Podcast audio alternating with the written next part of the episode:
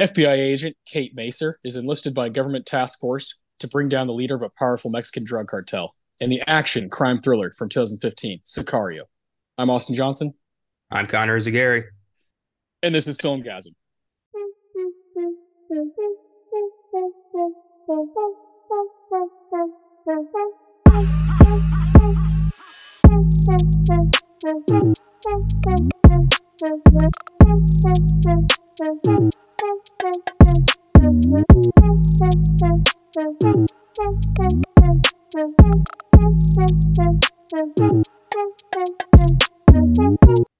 We are continuing our top 10 films of the 2010s project by discussing Adam's number eight film, Sicario. Good to have all three of us back after a little break there. Uh, I was sick, so you guys did The World's End together, and then you guys both sat out for Waves last week, which my wife and I did together. That was a lot of fun, but it's good to have all three of us back for this project that we started together. Uh, and thank you, Adam, for choosing this movie because it fucking rules. I forgot how good it was. Yeah, so good. No, no, happy to be back. Obviously, um, you know, with with kind of my one of my choices this week. Um, yeah, it's you know, it's one I I just like I was gripped by it the first time I saw it in theaters. Like every time I return to it, it's kind of grown in my estimation. And uh, yeah, really, really excited to be talking about this one today. Yeah, yeah, written by Taylor Sheridan, directed by Denis Villeneuve, who's become kind of a you know a like world renowned director at this point. You know, after I think after doing Dune, you know, it kind of shot him to a different you know different level. But uh, the real ones know. Like back like eight, ten years ago, the dude was making some fucking nasty, nasty movies. And that's my first question I want to ask you guys. I'll ask you first, Connor. What is your favorite Denny movie? Oh, interesting. Uh, good question. So I've seen, like, obviously his you know early French stuff. I have not yet touched. Yeah. Um, and then Enemy I've yet to watch. So I've seen everything else, and I love Sicario. I thought Dune was way better than I expected. Um, not a fan of Blade Runner. It's not. It's yeah. not going to happen. It's never going to happen. I don't care who's in the chair. It's never going to work for me. Uh, and I thought Arrival was kind of kind of dull as well. I got to give it to Prisoners. Yeah, Prisoners is sick. 2013 comes up the same year as Enemy, uh, both with Jake Gyllenhaal. Um, great, great flick it's definitely one that I go back to a lot, even though it's like the most fucking depraved. fucking it is movie. such a dark, unforgiving, brutal story of just yeah. the lengths a father will go to to find his child. And I just I love how blurred the line gets between good and evil in that movie. And it, it's Hugh Jackman's doing such an amazing job, and Jake's always you know delivering. And Paul Dano's performance, holy fuck! Oh it is yeah. it is edge of your seat. Like you do not feel the runtime at all, kind of tension, and yeah, just a fantastic movie. Yeah, yeah, it's terrific. Uh, I remember I, it wasn't that that long ago that you watched that. Why, why did you do that? What was that for? Uh, we did. We were doing. Uh, were we doing Dune or? That was a sneak preview for Dune because yeah, I hadn't seen a lot of his work, so I I marathoned as much of Villeneuve's films as I could get my hands on, and that included Blade Runner twenty forty nine, and uh, prisoners. So that was like a year and a half ago. Um, yeah, because right, Dune came out like in December of 21, right? Yeah. Or, yep. And of course, it's gonna be the new one. Part two is gonna be coming out here fairly soon, later on in the year. Uh, Adam, what's your favorite? Is it Sicario? Is Sicario your favorite movie? Yeah, it is. It is. Yeah, yeah. Well, I figured I, because I if you chose, though. if you chose it for the 2010s, like it's probably yeah. Right. And I gave myself the one movie per director rule. Um, he is he is one of the only guys that I came close to breaking that rule for because um, yeah, Prisoners is right up there too. I actually I love Arrival. I think Arrival. Me really too. Another yeah. one that has grown on me the more I've watched it. Enemy is awesome. Enemy is the first one I saw. I saw Enemy and Prisoners like really close together. Prisoners was about to come out, and I watched Enemy. Um, and oh yeah, I think I think that's right. I think it was like in the same week if I, if I remember correctly. Um, and then this obviously followed it. So uh, yeah, no, it would be Sicario. It would be. Yeah, yeah, I think I'm in the same boat. After this watch, I was just like, man, I, I shame on me, shame on me for for forgetting just how how brutal this movie is, how well acted it is. Roger Deakins behind the camera, and it just mm-hmm. looks amazing. And the score by Jóhann Jóhannsson is really good. Uh, yeah, just it's an all star. It's an all star cast. Like you know, outside of the cast itself, right? It's like with the you know the Deakins, Taylor Sheridan, and uh, hundred percent Villeneuve, yeah, yeah, uh, uh, triumvirate there, you know. Yeah, yeah. So yeah, I mean, I, I I love this guy. I think he's a he's a superstar. He's to me like the most I don't know, like uh what would be the word? Most successful director of the 2010s. Like I just feel like all those movies were really good. They made some money. It catapulted his career to now he's the guy who's doing Dune and uh yeah, he's he's he's he's lights out. I have seen a couple of his older films uh like they're that are in French and you know, he you can see you can see early on, you know, 2008, 2009, 2010, you can see like what's about to happen. Uh I think Prisoners is definitely where he Enemy is still kind of under the radar, but Prisoners is where it kind of he kind of rocked American audiences. Yeah. Uh, yeah. And of course, if you get Hugh Jackman, you get you know uh, uh, Terrence Howard, and Paul Dano, and Melissa Leo, all these different performers who are like incredible. Uh, Jake Gyllenhaal, of course, you get them on board. It just it's going to help like help make your movie a little bit more accessible. So I, I still remember seeing that in theaters and being like, "Holy fuck, this is so sick." So, but yeah, Sicario. I don't know. It's those two. It's Sicario and Prisoners that I love the most. But I love Arrival. I love Blade Runner. I also I'm with you, Connor. Uh, I, I, like Dune more than I thought I would. Me so uh, yeah, yeah. The guy, the guys, the guy's a superstar, and and of course Taylor Sheridan. Um, you know he he's done some movies, but he's clearly moved to TV, and he's kind of the king of of tele like television writing right now uh, I'd, I'd say after Yellowstone, he kind of took that mantle, and he's just a big deal. If you're a big TV guy, and you know, neither Connor or myself are big TV people, but I know Adam, you keep up with a lot of shows, and are you a fan of his shows or no? Not really. No, no. I, I, I um, I don't know. No, I, have never really given Yellowstone much of a chance. I just, I, it just doesn't seem like a show I'd, I'd dig that much. Um, there's a couple that I've like thought about. I mean, the guy's crazy, crazy prolific. I mean, he's you know puts up yes, these like, yeah like you know 10 episode shows like it's nothing you know i mean this is these are big undertakings like some people take years to put out shows like that and it also has the movies i mean hell or high waters is, is another you know great movie his, of his that he oh, wrote um yeah. one, one that was in my honorable mentions for this for this very list but um, yeah but yeah I, am no i'm actually not a big fan of his of his tv stuff even though i do probably watch more tv than than you guys do but um yeah I, I i the tone of this it's a perfect kind of combination and i think one thing about you know denny is like the settings of his movies are so different, right? So like, I think the reason Enemy maybe maybe slides under the radar a little bit of the American audiences was it was kind of set in Toronto. It almost felt like a, I mean, well, it is you know international film um, from you know American perspective, but um, it didn't quite feel like you know one that was going to go wide in America. And also, it's like just super weird. You know, it's like it's like a really strange movie. Um, I really like it, but um, it's kind of you know about like duality and all kinds of yeah different you know themes and stuff like that. And obviously has you know some kind of crazy visual cues. But yeah, the settings of each of his movies are vastly different, and I think that's really cool. The versatility that he's shown in these last six or seven films, um, especially as he's as he's gained a bigger audience and, and, a bigger budget with each with each movie. But I'm I'm super excited for Dune. I really only gave Dune a chance because he was directing it. Like I think if it was just some kind of me too random person, I'm not sure I would have even gone to see it. You know, um, but it's like, oh no, I trust that guy. I liked his last five movies, so I'll I'll go see that.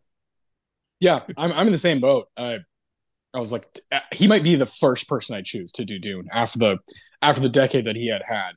Uh, just just tone. He just understands tone so well, and and, and works. I mean, he's like worked with Deakins like multiple times. It helps when you have that guy for sure work working with you. But uh, yeah, he's a freak. So this this movie in particular, Sicario. Um, in December of 2013, it was announced that Denny was going to direct a Mexican border drama. So this comes off of the success of Prisoners and Enemy. Uh, and then it was announced that Sheridan was going to write a screenplay. It's his first official like feature length film screenplay uh, um, from Sheridan, which is which is insane, right? Um, so he does that, and it's known as kind of the first installment of the uh, neo Western trilogy, which would be a movie you just alluded to, uh, Sicario, Hell or High Water, and Wind River. Uh, those are all three written by Sheridan, um, and Wind, Wind River is fantastic. Yeah, all three, all three really yeah. good movies. Uh, if you have it in you um, to watch all three in one day, go for it. I don't.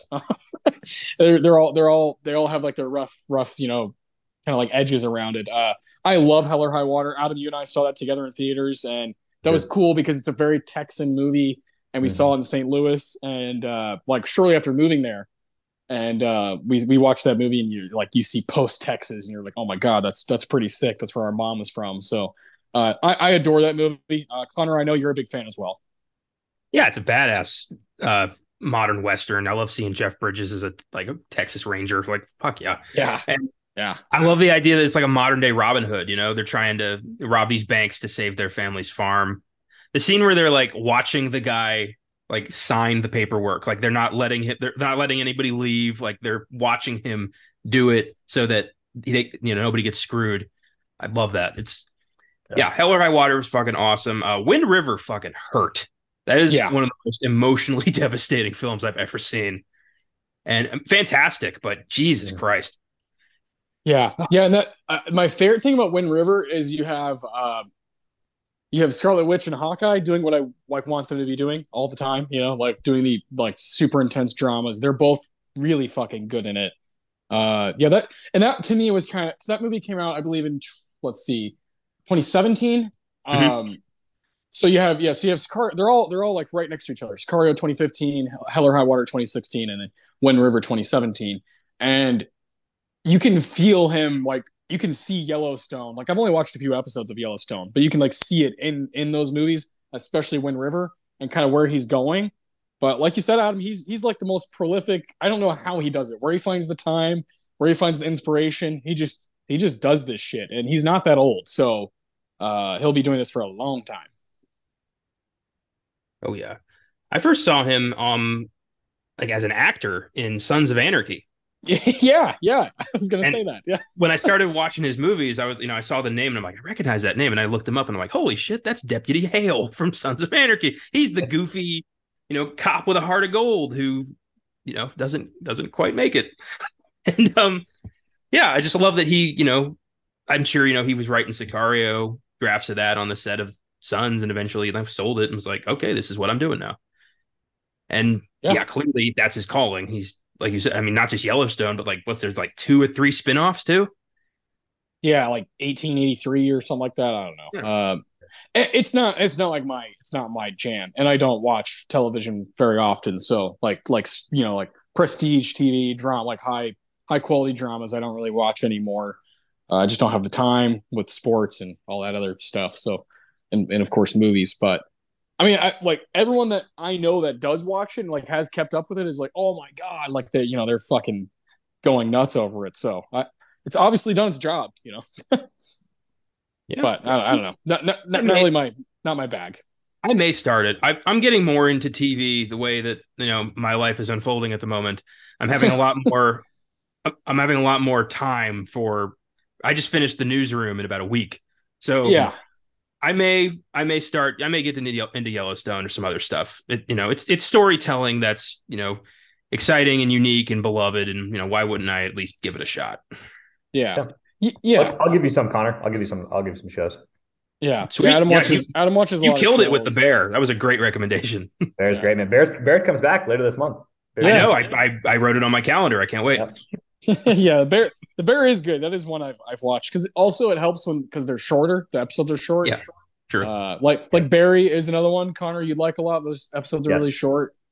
Uh, that's also you know Bill Hader just like Barry Bill Hader. That excellent. whole show is Bill Hader just being like, "I love movies." yeah, like the whole time he's just like paying homage to to to movies the whole time. So that's cool. And it didn't it didn't prolong its stay. Like it, I think it's four seasons and like that's it. Mm-hmm. Good. Uh, same same with Succession. They're like, hey, we're like we're gonna go out on top type thing. Um, I did finally watch the finale of Succession. I thought it was nice. pretty good. That was yep. pretty good. Uh, I, I'm one of those people that does like like the first season a lot more because there's so much Brian Cox like in the first couple seasons. You know, uh, things things happen differently. You know, and later on in the show, uh, as far as like the cast and whatnot. So uh, it's still very very good and like has one of the one of the all-time intro songs from Nicholas Britell. So, yep, uh, it, yeah, it's a good show. Um, Connor, you'd like that one as well. Um, really, everything Adam watches, Connor, you're probably gonna like because Adam's like pretty pretty choosy. Mm-hmm. Um, he tries to tries to watch things that are not just gonna like fill his time, but like you know he's gonna like actually want to watch it week to week. So I've always respected that. I have a I have a bit of a filter system that I yeah use yeah. That, that, it's a it's some critics that I trust and some podcasts that I trust and then my own just you know whatever intuition and it's it's mostly steered me well. So yeah. Yeah. Love that. Love that. That's good. But you still watched The Wire so you know uh, uh I well most of it. I've watched most of it. What where are you at on that? Or or you I, watched all but season five. Oh shit. You've seen season four. I didn't even yeah. know that. It's my favorite yeah. my favorite season season four. Yeah. Uh yeah. I didn't know that. And Sopranos too or no did you ever? Uh, I'm on season two of Sopranos.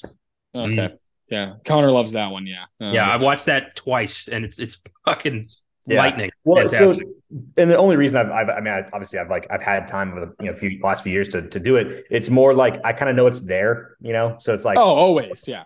I'm almost like savoring it. It's like I, I, I actually have like a book about The Sopranos. I'm like I'll read that when I'm done with it. It's like, but it's like that's there. Let me kind of catch up on some of the stuff that's happening right now, and then kind of yeah, I'll go from there. Yeah. I bought that's at fair. Goodwill last month. I found it for like two bucks. It was a Sopranos cookbook written by Artie Bucco. Oh, nice. so it's like all the Vesuvio recipes. That's cool. I'm gonna when I, when I get into my new place, I'm gonna start. I'm gonna start cooking Italian from this cookbook. See if I can master some dishes. That's awesome. Uh, I love that. That's great. You'll just start. You'll start talking like James Gandolfini as you as you yeah. go. Uh. Gabagool. Yeah, gotta get it. Awesome. I love it. Uh, so so Sheridan Taylor Sheridan did write a sequel to Sicario titled Sicario Day of the Soldado, uh, but Denny did not come back to direct. Instead, the Italian Stefano Sollima directed, and honestly, no one talks about this. Um, came out in 2018. It is just not nearly nearly as good as the first movie. Um, I saw it in theaters, and that was it. I haven't seen it since. I was going to try to watch it just to kind of refresh my memory and be like, is it really that bad? Uh, but I, I, don't know. I just couldn't like get myself it's to not, do it. It's not. It's it's not really that bad. It, it's um, it it, it yeah. It's, it's, a testament how good the first one was that this one gets because it's like if if there was no first Sicario and you just saw the second one, you'd be like, this is a pretty good movie. You know, like this is pretty solid. Um, but then when you're comparing it to like the the very first one, because the cast is better, obviously in the first one, there's a little more depth to the story.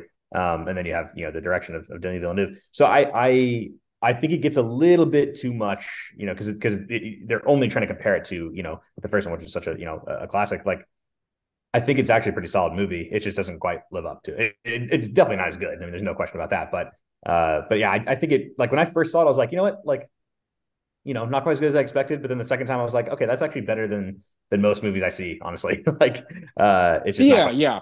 So yeah. Yeah, that, I definitely can see that. I saw it whenever uh, Connor and I were both working at Draft House. Um, I just kind of saw it. I think uh, after after like a shift or something, or I don't know. I just remember I remember going in and seeing it for free, so I was like, at least I saw it for free. you know, like that. There was that that that attitude, but but yeah, I don't know what I was expecting. Uh, you know, if it's not Denny coming back and you Emily Blunt's not there, you know, just kind of like you're gonna, it's gonna be different. So I, I do. It's on Hulu. I do want to do want to give another chance. So I might do that this uh this upcoming week, just to kind of like clear my conscience, you know, just to make sure. But uh, Sicario, uh, the first one from 2015. A little bit of Oscar stuff that, that I want to that I want to discuss. Uh, before I'll, I'll say real quick, this movie was pretty successful. 85 million dollars at the box office on a budget of 30 million. Pretty pretty fucking good. 7.6 on IMDb, 92% on Rotten Tomatoes, 3.9 on Letterboxd. I cannot believe this happened, but I, I, kid you not. You know, we're we're recording this on what June 3rd. Uh, yeah, it's the night of June 3rd. Uh, this episode is coming out later later on, but I, it literally left Peacock on like on May 31st, on June 1st, like on like at midnight or something, because. I, I was I kept looking at Letterboxd. I was like, okay, cool. Like we won't run into an issue we'll all have access to it because I know Connor has it in Vudu. Adam and I can watch it on our own Peacock, uh, you know, subscriptions or whatever. So like, it won't be a problem. But then it became a problem when I was like, "Fuck, it's not on Peacock anymore," and the only way all three of us could watch it. And I know Adam, you own it, but you have it in storage. I yep. don't own it, but Connor has it in Vudu. But you can only watch on Vudu the same movie. Only one person can be watching at the same time. So I was like, "Fuck, we all have to watch it." So I texted Connor. Connor's like, "I just started it," and I was like, "Shit." So I was like, okay, let me know when you finish it. I'll watch it.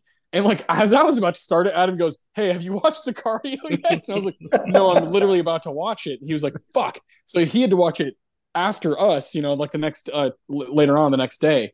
Uh, so like we, your Vudu saw more action from Sicario than it's seen from any movie.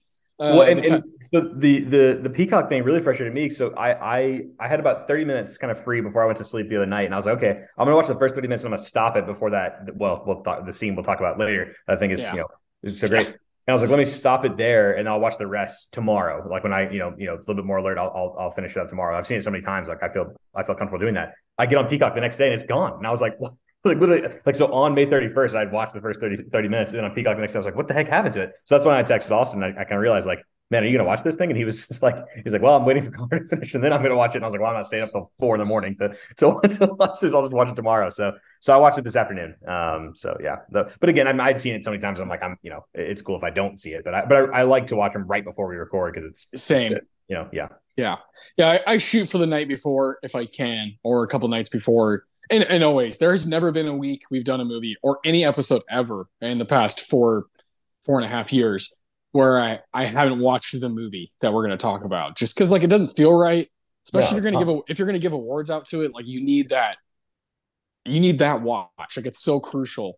And it, it's what made me having to choose awards for Sicario is what made me I raised this motherfucker up to five stars. I was like, I like did too. I did too. I was like this movie's so good. Like I was yeah I, I, I don't I don't say this a lot and I don't actually like mean it a lot but I was on the edge of my bed a lot of it because I was watching in my room with the lights off and it was like th- pouring outside last night.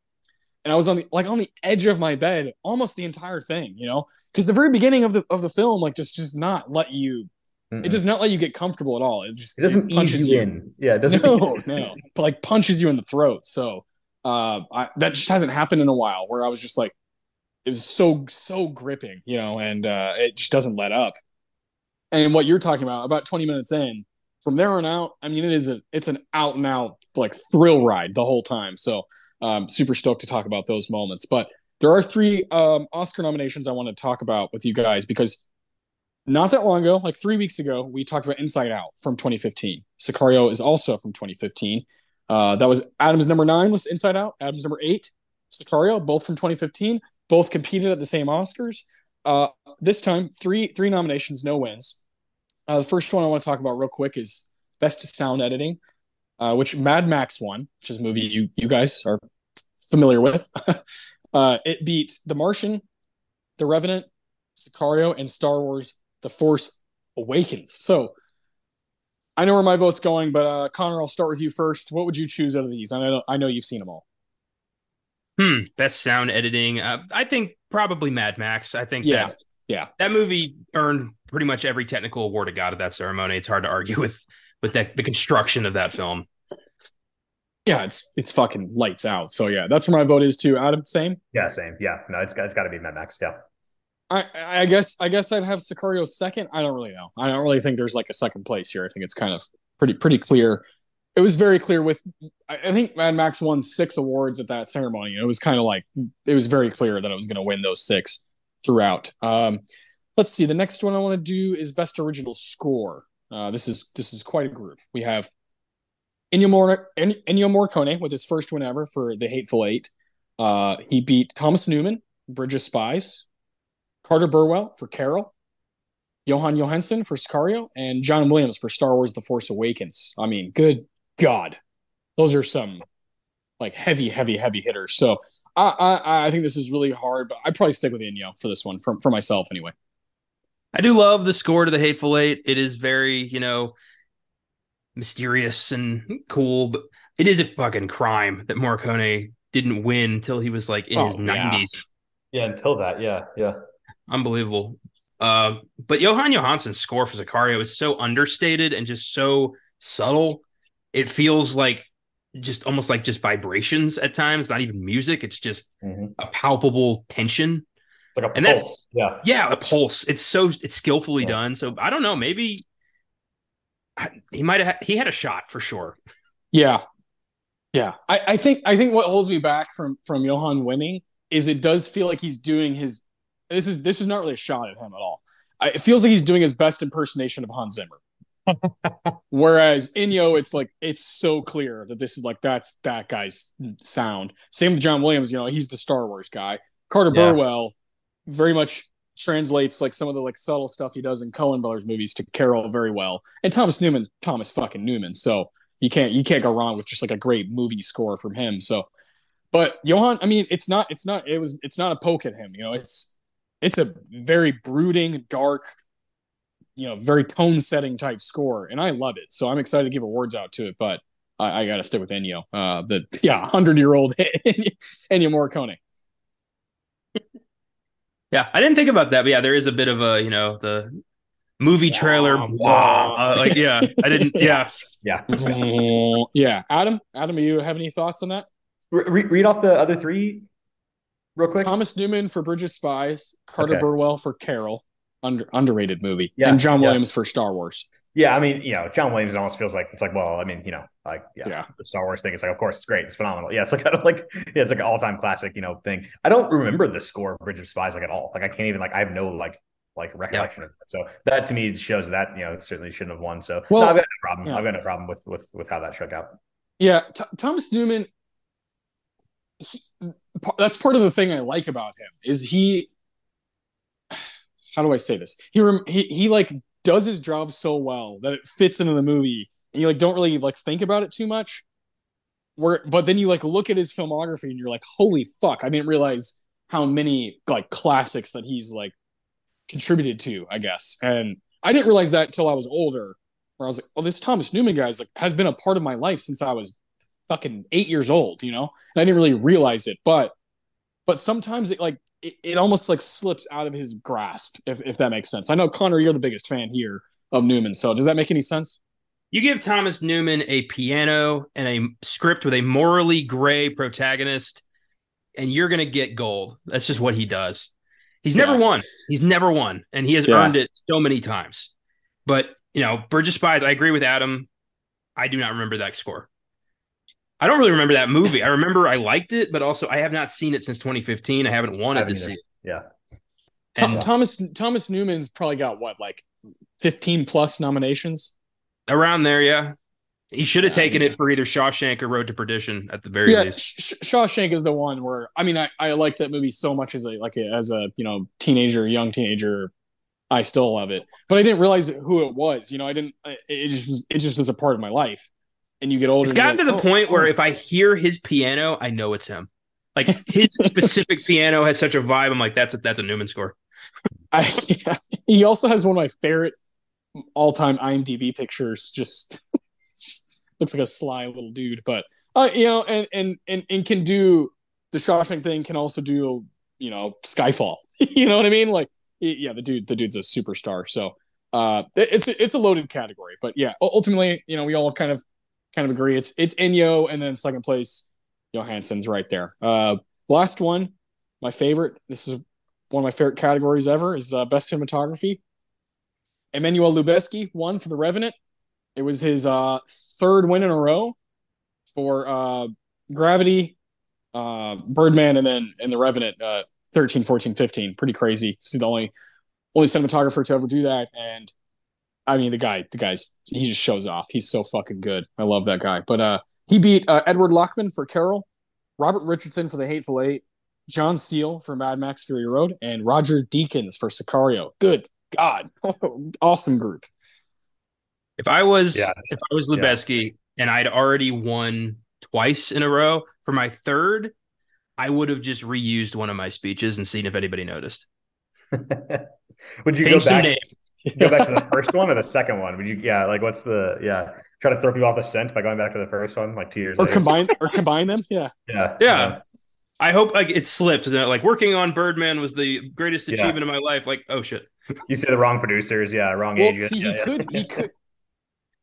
Well, see, he could, he could combine the Birdman and Revenant, uh, like uh, uh, speech because he could be like, "Oh, it was great working with Alejandro on this movie." Yeah, because it's the same same director, and then yeah, you could slip in like, "Yeah, Michael Keaton fucking rules," and you know, what? Yeah. what? a nice guy. Uh, uh, Tom Hardy's a dick. uh, but Jesus. but with yeah. that being said, I mean, I don't I don't know about you guys. I think these movies all look fucking sick, and I I love Deakins to death.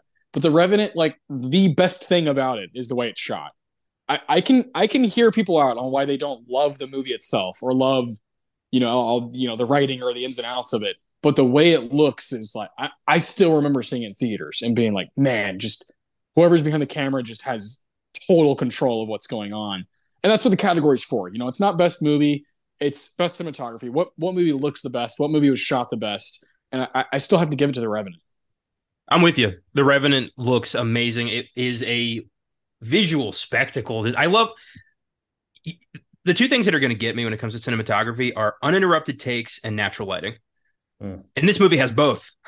Mm-hmm. yeah. And I yeah. just, yeah, it visually is amazing, and I feel like was you know this is why this guy has won three times like in a row because he really does. He's he might be the best at it today. I mean, I love Deakins, but Lubezki has an eye, man. Yeah, Ugh. I mean, yeah, a, to- a total distinction from like everybody else. You just you know you know when you're in one of his movies, and and you know he he wins those three. But to me, like his most incredible feat is Children of Men. That movie is fucking crazy. I don't know how they made it to this day. 2006. It has aged like fine wine. I love that movie to death.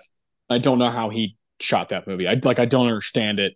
And those are the ones where you kind of just you kind of have to give it to him. But but yeah, no, Deakins is no fucking slouch, right? Sicario looks sick and has has like some of the things that I think all of us love. Like there's one shot uh, before like a very famous scene towards the end of the movie where the soldiers are like walking into the sunset, and you're like, oh my god. I mean, but yeah, yeah, yeah. all in good time. All in good time. Yeah, just Jesus Christ. I don't know. I, I don't know. That guy that guy's also just got such a such an eye and such a control and combined with Danny is it's it's a cool duo. Yeah. Yeah. Pretty amazing. I think Deakins like wasn't Blade Runner his first win ever? Yeah. So yeah, Blade Runner's his first win, and then you know a few years earlier was Ennio Morricone's first win for score. It's like, what are we doing? Why do we wait till these guys are almost done to to honor them? You know, I I, I always get so scared of that happening to people. You know, um, I thought it was going to happen to Leo for the longest time. Then he won for the Revenant, and I was like, please, like let's just give him something. You know, um, before before he's like past his prime. You know what I mean? Yeah. No. Oh. It happens. Happens to the best of them. You know. Uh, I'd say I'd say screw the pooch a little bit on Al Pacino as well. See, I thought that till I actually watched Scent of a Woman, and I'm like, I, I, fuck, yeah, all right, maybe. I like I like Scent of a Woman. I mean, do I think he should have beat Denzel from Malcolm X? No fucking way, no way. but he is really good in it. it. It is a good movie, Scent of a Woman. It's just like look at the '70s. You know, like how is yeah. there not once? Scent of a Woman at the like should have been his like second Oscar if they yeah, were going to give to him. Yeah, second yeah. or third, right? Yeah. Yeah. Whereas whereas they do like like De Niro and, and Nicholson even Daniel Day Lewis, like he won in 1989, they they like didn't miss the mark. Like they they're like, all right, let's honor this guy while we can, and then later on they get to you know tack on more. But uh, yeah, I love doing this little Oscar talk. I know you guys, you know, obviously I know you know Connor, you care, and Adam, you have been uh, you know when you're Blaine and Julie Johnson's son, you you just kind of like the Oscars were just on when we were growing up, and yep. Whether whether we had seen the movies or not, you just kind of like had an idea of what was going on, and uh, I, I still remember watching some of these ceremonies at home and you know them rooting for the one movie that they saw you know or like the one performance that they were like oh you know fucking Streep she's gonna win. It's like no she's already been up 45 times. Like let's give it to somebody else. Uh I, I do remember those like those moments fondly. As do i. Yeah good stuff. Uh so like i said this isn't streaming anywhere but uh it is sicario is I don't know if I'd use what word would you guys use? Accessible? Like it's still a movie that I feel like most people around their 20s and 30s have seen, right? Yeah, yeah, I would think most, so. This is this felt like a word of mouth movie when it came out. Like I, I remember yes. feeling the same way about this as I felt about John Wick. Like I had heard about it. I'd heard relatively good things. I was bored. I went and saw it with not a lot of expectations, and it blew me the fuck away. Uh, yeah. So I, am sure people have seen it. I'm sure you know it'll get. Um, you said Soldado is streaming somewhere, right? On Hulu. Yeah. But the but the first one isn't. That's always so fucking weird. Like, don't you buy the set as a studio? Like, no. yeah, I don't understand. I don't understand that. There's got to be something. Were they, were they both that. Lionsgate, or was was I know Sicario was, but was Soldado Lionsgate? Maybe maybe it wasn't. Maybe that's part of the reason. Yeah. Yeah. Yeah. Full confession, I do own this on Blu-ray, but I was at my family's place and I didn't know when I when I have a movie on Vudu, I stop looking for it because I have it. So I didn't know it was yeah. inaccessible. I would have totally just brought my Blu-ray with me if I'd known you guys weren't able to access it until I was done with it. I felt bad about that. Well, we I, we didn't know either. We were able to access it on Wednesday, so yeah, not, yeah, yeah. not yeah. Also, yeah, I also Peacock. have it on Blu-ray, but it's it's in a box in storage. So yeah, yeah. Yeah, and, and you know, shame on me. I, I, I need I just should own this movie. I own most of uh, Denny's movies. I, I should own this one. So well, when you compare it to some of the other movies you do own, it's like no, this one should be should be in the. oh my god, yeah. I mean, yeah. I still don't own a lot of like my favorite movies of all time. I just I don't know, just Well, it's it's all about price, right? It's like, oh, Totally here's a movie I've never seen, but it's on Criterion for five dollars. Like I'm gonna take it over Yeah. Sicario for twelve bucks on Blu-ray. Like I'm like you know I'm just I'm, I'm I got- a man of I got Sicario for five bucks at Target. So I don't- yeah Nice. well fuck you. yeah, no, it, it it is. I mean, yeah, when a movie's eight years old and it's not, you know, it, it's Blu-rays are now like five to ten bucks. Like that's just how it is. So if you find it, if you find it in a store, but man, Target's Target's movie section is just dwindling and dwindling. yeah, and I don't even bother anymore. It's always it's always the same. They never rotate the stock anymore. Like it's it's a joke. Oh yeah. I still, if you do go to Walmart, I know, you know, I don't know if you guys ever go there, but they still have those big bins where you buy like Yeah. three for 10 Mhm. I I love that. You find like three random movies, like two of them suck, but you still like them, and then They carry gem- they carry the newly released Shudder movies for some reason. I don't know how that deal was put in place, but you can get Shudder new releases. I mean, on DVD, but still, they're there. I'm I I I, I have I, I'm not uh, against DVDs. I, I actually I still have you know a ton of DVDs. I'm not. I'll not buy uh, used DVDs, but I won't buy new DVDs. Oh, that's fair. That's fair. Like at half price, I buy DVDs all the time. Yeah. Yeah. I like that you have a line, Connor. That's Well, it's like if I'm going to buy a movie full price, I want the best possible Right. quality, No, it and totally it's not going to be. DVD. But if I find Well- it used at a Goodwill for two bucks, I don't give a shit. yeah. Every man has a code. Yeah. That, that that's mine. Yeah, hey, the tagline the tagline of this movie, uh let me find it. I just looked at it. Is the border is just another line to cross. That sounds like some Steven Seagal shit. Like that does not sound like something that should be on a movie of this caliber. Yeah, that sounds very cheesy. Yeah, yeah. Well, here, yeah, here's the thing. I, I think Taylor Sheridan, if he doesn't have someone like Hmm. working with him, and, and obviously on TV, there's like a whole room of people who are like working on Yellowstone. And Kevin Costner, let's be honest, Kevin Costner has last say in everything that happens. He's like, oh Yeah. no, I want to hang out on my own ranch that weekend, so we're not going to do this. But if Sheridan, if like a lot of Sheridan stuff could come across as kind of like douchey, if that makes Mhm. sense. yes. And yes. especially at the beginning of Sicario, I remember when I saw it in theaters, I was like, uh, I'm not a big fan of title cards, like where it's like, you know what Sicario means? It means hitman in Spanish. yeah, yeah, yeah. you know, just kind of like, I, I don't know. I Well, mean, I Like know. a lot of his work, a lot of Taylor Sheridan's work, it does feel like the first draft could be a Chuck Norris movie. But then it goes Yes. through the process and it turns into something with value. Yeah. yeah, yeah, yeah, exactly. I, yeah, it's, that's that's definitely where like my mind was moving. Uh, I've always felt that way about Sheridan. You know, under w- without the right people with him, I, I think a lot of his stuff could just could just take a That's why dark turn. every artist should avoid yes men as much as possible. You need someone to tell you that your idea is bullshit and needs to be rethought. Yeah, or or needs a complete yeah. Uh, Yeah. You need to have someone mind. be- Someone has to be honest with you or you're never going to grow as an artist. Yeah, I love I love a good duo. You know, I love my auteurs, the people who can write and direct, but I do love a good combination of two people, like a great screenwriter who, who knows how to write dialogue and characters, and, and a a guy who has a vision, like Denny, and he's like, hey, after that title card, let me take over, buddy. like this movie's mine now. and you can tell, you know, him and Deakins and, and Jóhannsson take over like that. So, So um, without further ado, let's uh let's talk about some of the stuff we love from this movie. Do some awards. So I'd like to take just a slight break uh, and then dig into these. You guys know the drill, so we'll be right back. Okay, first off, we have the Quentin Tarantino Award for the best quote or favorite quote, I should say. Uh, the Thomas Newman Award for your favorite music moment. Philip Seymour Hoffman Award for your favorite performance, and the John Carpenter Award for your favorite scene. Uh, let's go Connor, Adam, then myself. So Connor, you kick us off here. Okay. Um, so for the Tarantino, I had one written down that was goofy, that was like, ha, that was funny. Or kind of funny and scary, depending on how you're viewing the situation. But then there was a line at the end of the movie that I'm like, I can't, I gotta write that down. It's it's the last line of the film from Alejandro. After everything, all this shit's gone down. Emily Blunt is like, you know, threatening to talk, and Alejandro's like, you don't, you don't want to do that, and just like convinces her to stop. And he says, You should move to a small town where the rule of law still exists. You will not survive here. You are not a wolf, and this is the land of wolves now. Like, fuck, man. That is some Yeah. tense shit. Yeah. Like, just, the cartel rules all, and the sooner you accept that, the easier this is going to be. Like, wow. Yeah, yeah, Bleak. God. Bleak. Yeah.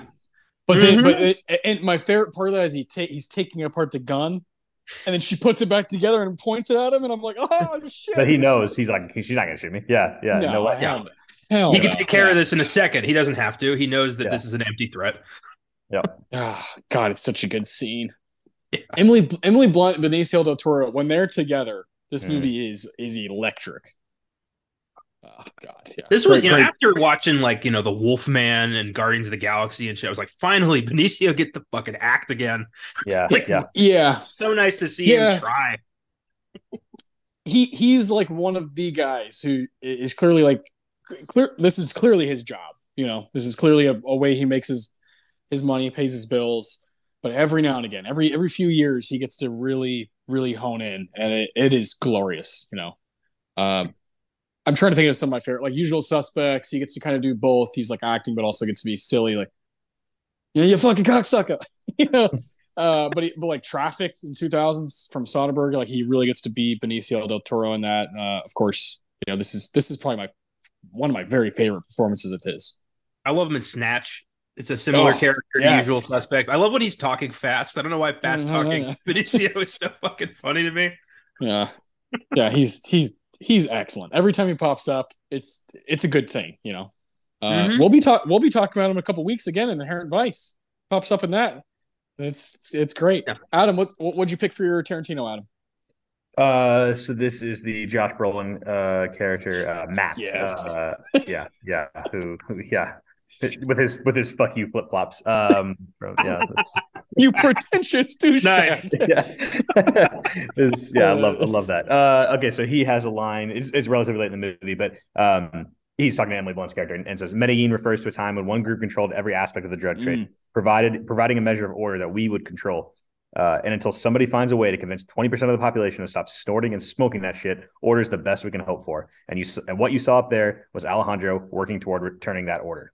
And another just very bleak thing, but also just like this kind of like pragmatic way of just like, hey, look, like we're not solving this with like you know these like little like busts and stuff like that. It's like this this goes so far. This is so pervasive in the culture that this is the only way we can even like have any semblance of control if we essentially partner with crime lords to like try to stop other crime lords. That's really that's really you know that's really what he's saying there, um, which is which is yeah very bleak. But but you know like again I don't know like how accurate this this is real life, but I'm sure there's a degree of realism to to this um, and how how some of the business is done at the kind of higher ends of some of these agencies that these people work for. Yeah. Well, it is. Yeah, It is yeah. like a. It's a world that you know is gonna live with or without, you know, law intervention, and it's there. It, it is so powerful. So many nations, like economies, are dependent on this trade. It's fucked Mhm. up, but it is. It's a business, and it's a one of the most profitable businesses on the planet. And you know, people start fucking with that. You need to remind the other people who's in charge and this is the bet this is how they do it I, I think this movie's scarily accurate probably Yeah, yeah. It, it, it feel it feels like super fictional, but also nonfiction. You know, just it- it's obviously got some exaggerated stuff, but but you you can tell there's there's source material somewhere that that kind of pointed them towards this kind of a story. And Mhm. Benicio just Benicio just takes it and fucking runs with it. It uh, it's so it's so good. I remember the first time I saw it, and you, like you, I don't know. At that time, uh, let's see, I was twenty. I remember thinking kind of like, oh, huh, like is that guy is that guy bad? you know, it's like I, I can't tell, you know, and then and then you you start putting stuff together and you're like, okay, Josh Brolin's character is being very vague about stuff and Kaluuya is the one who's like, fucking tell me what's going on. Like, stop keeping us in the dark. And you start putting it together, but you're not quite ready for that twist, like that extreme of a twist the first time you see it of just, oh, this guy literally works for the competition. Like he literally is one of the head honchos in Colombia taking down Mexico. It like that's it. It's that simple. it reminded me benicio's whole character reminded me of a song of a lyric from the Geto Boys song damn it feels good to be a gangster which is uh i'm paraphrasing uh real gangsters Yeah. don't flex nuts because real gangsters know they got them like yeah he doesn't need to tell everybody he's in charge we just know he's fucking in charge Well, my mind immediately goes to Office Space. Office Space. It's impossible. It's impossible yeah, to hear that and not think of Office Space. Yeah. Yeah. yeah. Why should I change my name? He's the one who sucks. Yeah. What exactly uh, is it that you say you, you do, do, here? oh God! I, I, I, we need an excuse to do that movie on a podcast for uh, sure. It's oh never, God. it's never been done on Filmgazm. No, so we, yeah, that's got to happen. Yeah, yeah. It's just it, it's next honestly, year. Next year, 25th anniversary. Oh, there you go. Let's let's let's let's figure that out. Um, good shit. You guys both chose. I wrote three down just in case. I wrote two of those down and I wrote one more. So I'll use the one more that I have. Uh, and it's it's the most it's the most badass shit to say to somebody before you're about to fucking kill them. Time to meet God. Yes.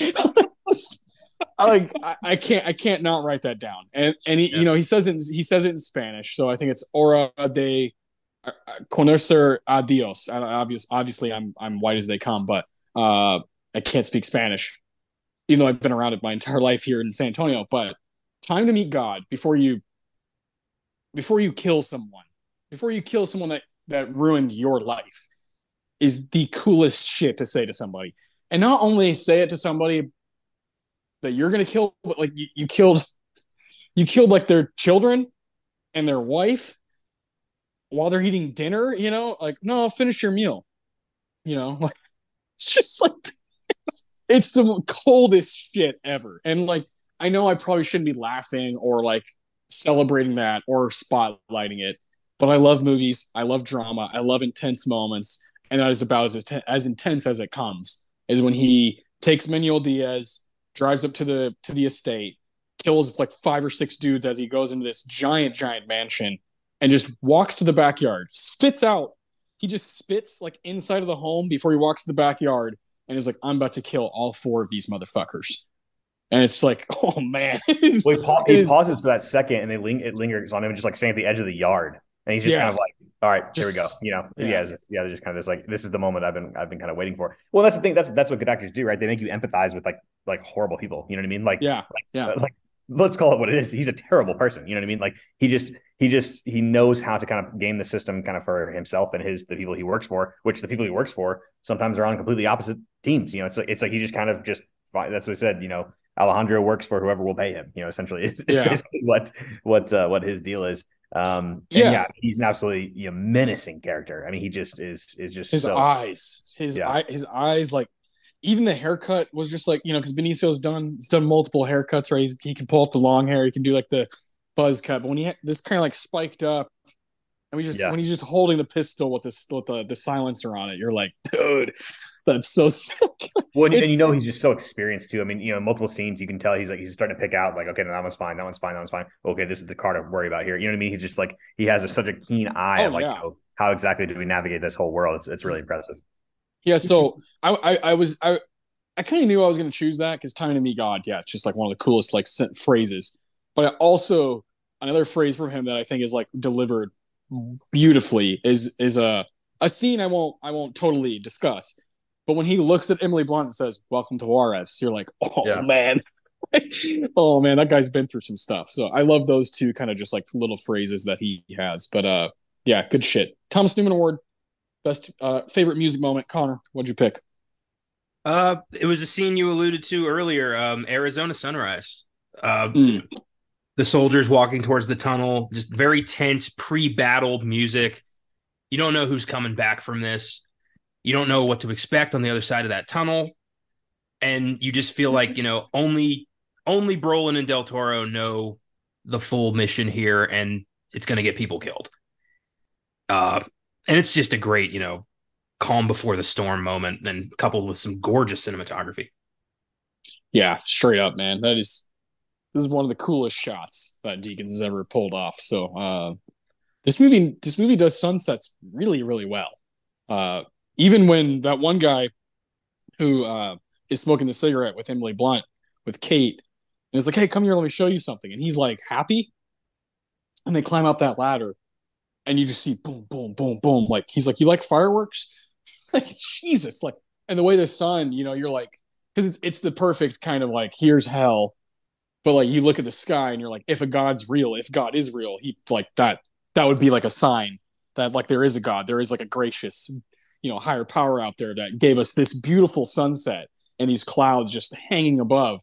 But then down on Earth, here we are just ruining it, you know, like just boom, boom, boom, just just bombs and you know fire. You know, he's like those aren't firecrackers, you know, like Jesus, man, like yeah, no, you're right. Yeah, yeah, him being almost like excited by it because like these are all these are these are these are dudes who like kind of they get turned on by like war, right? Right? It's like like the, these type of military personnel are the guys who are like Chaos. No, action. I want action. Yeah, like like I mean the Jeffrey Donovan character says it at one point. He's like, I think I'm getting a boner. Like when he like thinks that, like Jeff, Jeffrey Donovan lights out. Oh man, man, Austin! If we had a Dion Waiters award, that I mean, it's no question uh, about it. Yeah, it's like that. Yeah, yeah the Jeffrey Donovan. Yeah, he, he he's he's so good. But but no, I, I think that scene is, is really key. And you know, there's the first time I ever drove to LA from San Antonio. So you just take I-10 west, you just go straight, you know, go straight to LA. Um, yeah. I was with some some friends of mine right after I graduated high school, and there is this point where you're driving in El Paso right along the border, and it's like literally to your left is Mexico, to your right is the U.S. Like it's it's wild, like how like narrow that gets at one point. And I just remember one of the guys that I was with, which you know this is a very American you know viewpoint um, that we're standing with. But there is obviously there is obviously a reason why so many people are trying to leave Juarez to get to El Paso, to get to America, to get to Arizona, whatever it may be, um, is because it's not it's not great, right? There's other parts of Mexico that are absolutely gorgeous and you know beautiful people and beautiful, you know, and there are people in, in Juarez who are beautiful people, but they've they've been they've been um, it's it's been painted with a you know, horrible brush because of you know largely of this drug trade, right? This is a horrible um, the crime that has come to that city and all that stuff. This is all true stuff.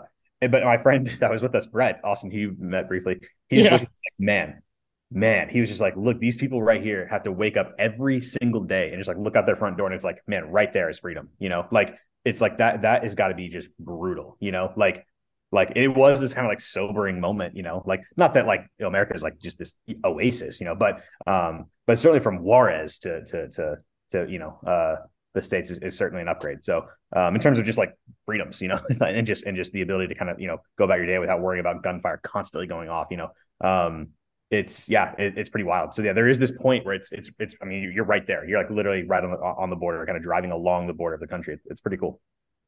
Yeah, wild stuff. Connor, have you ever you ever been to El Paso? I have not. I have not. Um, Oof, yeah, it's an interesting place. City. I've been really? to a. I was at a resort in Mexico when I was a kid, but that's like my only brush with Mexico. So yeah. I don't count as myself ever having been to Mexico. That's not really Mexico. Yeah. yeah, yeah. no. I, yeah. I was I got off a cruise ship in Cozumel. I was not in Mexico. Yeah. for, fortunately, Adam and I have both been able to um, go on like a like a mission trip with our church when we were younger. And you go to this town called Reynosa and you help help like build houses there that that is that is Mexico. That is uh, some some tough stuff. You know, some people that some people, some of the nicest people I've ever met in my life. You know, beautiful and, people, beautiful. Yeah, uh, still remember like kicking the soccer ball. There's there's a kid named Oscar that I remember like just was attached to Adam and I because he was like, these guys are here. They want to play soccer. Let's fucking get down, you know. And and that was cool. Like that was that was enough to just like from sun up to sundown. Like that's what we'll do, you know. Yeah, we could barely we could barely speak, but you know, yeah, yeah, exactly. The, the, the well, the, yeah, that's a whole other conversation, right? But like the the beauty of pop culture, sports, whatever it is, is is is, is the language. You know, becomes the language between. Yeah, yeah. It, you know, you break down the, those barriers. So it's really cool if you can find someone to talk about movies with, or or soccer with, or basketball, or whatever it is. That's that's huge. That can like create a whole relationship. So uh, it's happened to me so many times like, all over the world. Uh, just being able to talk about stuff and, and and being being willing to talk about it without knowing exactly what your thoughts are. You know, you know, you just you just say names if you're like, yeah, Brad Pitt, you know, like all right. Yeah. Or Messi, you know, you just yeah. do that and, and, and, like and it works and there's like beauty in that, like the simplicity of it. So uh, crazy place, yeah, man. Connor, you should go to El Paso's pretty fucking cool. I think El Paso has some like awesome stuff to offer. Uh, it is like an eight hour drive from here, but uh, cool place. I I, I think, I, and it's a different kind of heat. You know, just the just the sun feels like it's like 10 feet above you it's yeah it's like that but so. some some really some really beautiful kind of like sunsets and vistas and oh you know, yeah, yeah. It's, oh yeah yeah west texas baby yeah and, and you and you can see a lot of uh a lot of movies you love connor you can see in west yeah. texas you can like oh wow the like just the the dryness kind of the, the desert nature of it but also yeah, the way the the way the clouds hang is just is just different. So it's cool, good stuff. Uh, so Real Connor, quick, yours. Go real ahead. quick one. All right, so Connor, you chose Arizona Sunrise, right? Yeah, uh, it's not called that, but that's the scene that I. That's basically what. Yeah, yeah. And uh, Adam, you're next for your Newman. What do you got? Uh, same scene. uh, so not to be too boring, I, I specifically put when they kind of go into the night vision mode because the, the, it's the first time the score really picks up the tempo. Like like they like it kind of has that same kind of you know general vibe whether the volume is, is high or low, but the actual tempo gets quickened like big time. And it's the first time that like they're letting you know with the score like, hey, this is about to be pretty pretty nuts here. You know, um, I mean, there's plenty of things in the movie that but yeah, but this is when you you start to realize like these are these are this is an intense intense thing we're, we're about to experience here. So um, yeah, not to be too boring, I picked the same thing, but yeah, that, that, that I just put that the, the score tempo quickening as they head to the tunnel at dusk, and then the night vision kicking in. That was kind of my favorite spot. Okay, very nice. You guys chose kind of the similar similar area there. Uh, so that that scene's so great. The I mean, just the noise, then there's stuff, and Josh Brolin is just like, "Fuck yeah, Yeah. I live, I live for this." And when they when they get done, he's like, "Oh, I was a clean ops, boys." oh, he's Yeah. just he's That, ridiculous. that that his character, I mean, he's so good in this movie, but it, like is is the like man, it's it's the it's the part of the kind of like American, you know, military industrial complex that's just like, oh man, it's gross, you know, like it, it's it's I mean, it's necessary, you know, to a degree, and you know, I think there's there's obviously things that that they've probably saved us from. People like that have saved us from that we don't even know about, you know. Um, but man, I mean, when you see them talk about like human lives like that, you're just like, now I get why they have to have that mentality, right? They have to have this like this like, hey, that's the enemy mentality. Um, but as someone who like you know fancies himself like an empath, it's like, wow, like you just talk about human lives like they're just like nothing, you know, like it's just like it's really really disposable. Yeah. yeah, it's really bleak. Yeah. It's, yeah, it's- and he he says something that like struck a chord with me because I hear people say it a lot. Because you know, when when you live in S- South Texas, you're you're around a, a lot of Latino people, and there is this kind of I'd say it's gotten better since I was younger, since we were younger, but there still is this under underneath the surface kind of prejudice thing that that's just going to happen, and of course for for some people it's just out outward racism, you know. Uh, but there's a line with Josh Brolin's character when um can't remember the fellow's name, but when they when they when they go get get the guy in Juarez and they they bring him in, they're gonna like you know gonna torture him. Uh, and he says no habla inglés before Alejandro comes in the room. Josh Brolin, Matt is like, ah, of course, like of course you're one of those, one of those no hablo inglés, like just speak my language, bitch. You know, I hear stuff like that still, you know, still a lot. Like, Yeah. just speak my fucking language. you know, we're in like- America. Yeah. yeah, like just speak English, motherfucker. You know, and just like you said, I'm just no empathy, no, because of course, you know, under these circumstances, you know, you have a a DoD, you know, fucking CIA guy, or one or the other, and you have you have a dude who's involved in the drug cartel in Mexico, and is a guy that they like they need answers from, and of course, under these circumstances, there's gonna be this this mono mono kind of like edge to it, but I, I, I mean, in in everyday everyday stuff, if you're just if you're just in San Antonio and you come across someone who it happens to me every day multiple times where someone comes up and, and at HEB and says something like uh just looks at me and says Espanol. And I'm like unfortunately no and I try to go find someone else who does or if I'm the only one there I try to just let's just figure it out like is there any way like you can get on Google Translate or we, we'll figure it out just to have empathy for the person because I don't know where they're from I don't know what they've been through I don't know why they don't know English it's not really up to me. It doesn't really matter. Like, it doesn't really matter what I think, but I hear, especially from an older, like the older generation, 40s, 50s, 60s, very much like just like, haven't you just fucking learned English yet? And it, Hmm. it, it reminded me of like, of that, you know, like this character of Matt, Josh Brolin, like plays it so well, where it kind of, it kind of like made me think about some, some shit that just happens every day for us, right? You're just living in Texas. So I don't know if you guys kind of understand what I'm getting at, but it, it struck a chord. Like, they like made me pause the movie and just be like, "Fuck." it's one of those like slight things that's like, I don't know if that's ever going to get fixed. Well, I, I I felt that I felt that also. I mean, a similar feeling uh, at the scene when they are at the buses and when Daniel Kaluuya Yes. they bring him back in and it's all the, the the kind of refugees and stuff like that, and it's just like, I mean, you can tell Josh Brolin is just like, yeah, I don't care about these people. And it's just like, I can I get an answer, you know, like, um, And it's like, man, that there's so many people there. You know, I mean, the, the guy makes that joke about like, what am I gonna do with an eight thousand dollar check to Domino's? You know, like like how am I gonna explain that to the you know like to like yeah. my, my superiors and stuff like that? And it's like, I I I mean, man, I you just see so many people like hurting and you just want i mean obviously look it's impossible to accept you know every single person in the world you know it's like, like that's not that's not realistic but it's like wow i mean they just they just they just yeah it's disposable. It's just like ah they just yeah well just like they just like fell prey to the system and like you know like oh well you know it's like ah wow that's just it's so hard to watch that and just kind of like you know yeah you, you feel the enormity of the task of, of of people who work in those fields and and i feel you know empathetic for that. Oh yeah. Um and then look here's the reality is like if if we did not have people like like a, Josh Brolin type character, it's like there are things that would happen that would be really bad. You know what I mean? Like it's like the, the, this is the type of guy who is stopping some things from now. The means that he, how he gets there are certainly questionable, but there are people like that in you know our government, our militaries, and, and militaries all around the world um, that do stop some truly heinous things from happening. You know, I, I have no doubt about that. I mean, we have people, Austin, we went to high school with that um, uh, I, don't even want to say the name because I don't know if I'm supposed to, but like uh, they had a they had a dad who used to work real high up in in in kind of some government agencies and stuff like that, and he would yeah. talk. He said he said you would be stunned at the amount of terrorist attacks that we have stopped. You know, like like through through different things. He's like he's like it's it's it's it's a shocking number. You know, um, he said look, not all of them would be 9/11 where there's thousands of people, but but you know things that we've stopped that that people have no clue that we've stopped. You know, um, so we we need people that have that, that, that kind of the aggression and the ability to kind of like pick out who's the bad apple in this group, right? Like how do we how do we find this person and stop them from doing something really truly terrible? Um, but man, the means of how they get there sometimes is really really dark. Wild. Yeah. yeah. Well, there needs to be like there needs to be accountability for how we treat each other. I mean, there is, you know, a lot, a complete lack of humanity in how, uh, particularly illegal immigrants are treated in this country. Yeah like you know they're just rounded up on buses and thrown back into some part of mexico. They don't even they don't ask names. They don't ask situation. There's no case by case basis. It's like they're cattle in some cases.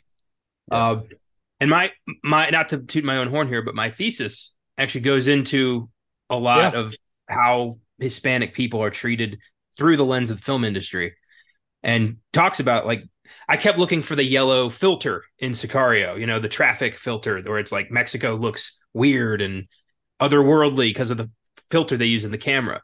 And Sicario, I did feel like didn't have that, which is nice. Yeah. Uh, but yeah, it is a uh, it's a problem that is never addressed. Uh, yeah. yeah, I, I I I hear you. I was definitely thinking about that. The yellow, the, the famous Breaking Bad yellow tint. Yeah. Uh, now we're now we're in cartel land, you know, like now Don Eladio is just around the corner. But but this this movie very much treats it as here's here's a line that separates two countries. Uh, over on this side, there's some evil motherfuckers. Over on this side, there's some evil motherfuckers. Even in Colombia, there's some evil motherfuckers. This movie is like just not. It is not for. It's not forgiving at all. It's well, very much. for the cartel, it's very much exploit. It's exploiting a bunch of different uh, cultures. Yeah. Yeah. Well, the movie pretty much says that like for the cartel, there are no borders. Like this is it's yeah. all yeah. their land. It doesn't matter what we say is ours. It's all theirs. Correct. Yeah. It's just those are just lines. I don't care yeah. about. Yeah. It's to make us feel safe, but in reality, it's all bullshit. yep. oh man. Yeah. Sicario. If you're feeling down, don't watch this. no. Don't watch this movie. Uh, so you guys both chose again. We're back to the Newman Award. I'll choose mine. So, um, I wrote down two. I was listening to the the score on on Spotify earlier today, and while we've we've mentioned multiple times, there's it's got some similar vibes going on throughout. Just kind of this brooding, just tone setting, dark uh, score. There there are those moments where it does pop, and and and I, I obviously wanted to choose one as well. I'm gonna stay away from the one I really want to choose just because we're gonna talk about it later. But the the the one I'll choose just because I want to shout out the opening scene of this movie. Uh, there's the first piece of score is called Armored Vehicle, and it's the first scene of the movie. And my God, if you want to set the stage and really get you know get people wondering what's about to happen in your movie, this is how you do it.